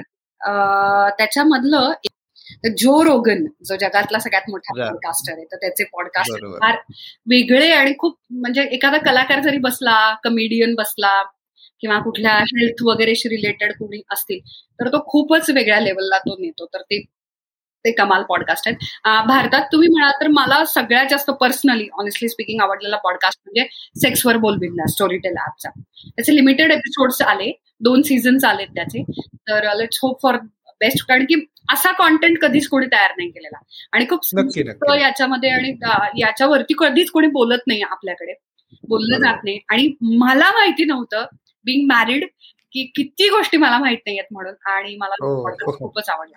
तर मराठी आणि डॉक्टर गद्रे इन्स्पिरेशन गट्ट्यावरती पण येऊन गेले आणि त्यांचा एपिसोड हा सगळ्यात जास्त ऐकलेला ऐकल्या गेलेला एपिसोड आहे. याच्यावरून लक्षात येतं की खरंच किती डिमांड बिकॉज जसे आपण शिंकू करतो ब्रश करतो आपल्या आयुष्यामध्ये किंवा नैसर्गिक आपली असते की आपल्याला भूक वाटते झोप येते. तितकं ते इतकं नैसर्गिक आणि इतकं सुंदर आहे ना. पण तरी त्याच्याविषयीचे इतके गैरसमज बोललं का तो टॅबू मग ते आता बोलायचं नाही मग ते शिशी थुथू मग भीती वाटते मग बिचारा स्त्रिया दबून जातात कधी पुरुष दबून जातात. सगळंच इतकं आपण असं कॉम्प्लिकेटेड केलंय त्याला उगाच आणि फार सुंदर सेक्सवर बोल बिंदासमध्ये सांगितलं. हो हो. तीन. Inspiration Katta the Urmila show आणि सेक्सवर नक्की. आणि आता एक शेवटचा हायपोथेटिकल प्रश्न विचारतोय की समजा तुला उद्या दूरदर्शनवर बोलवलं रात्री आठ वाजता आणि भाईओ और बहनो आणि त्याच्या पुढे एकशे तीस कोटी भारतीयांना काहीतरी पॉझिटिव्ह मेसेज तुला द्यायचा आहे तर तू काय सांगशील?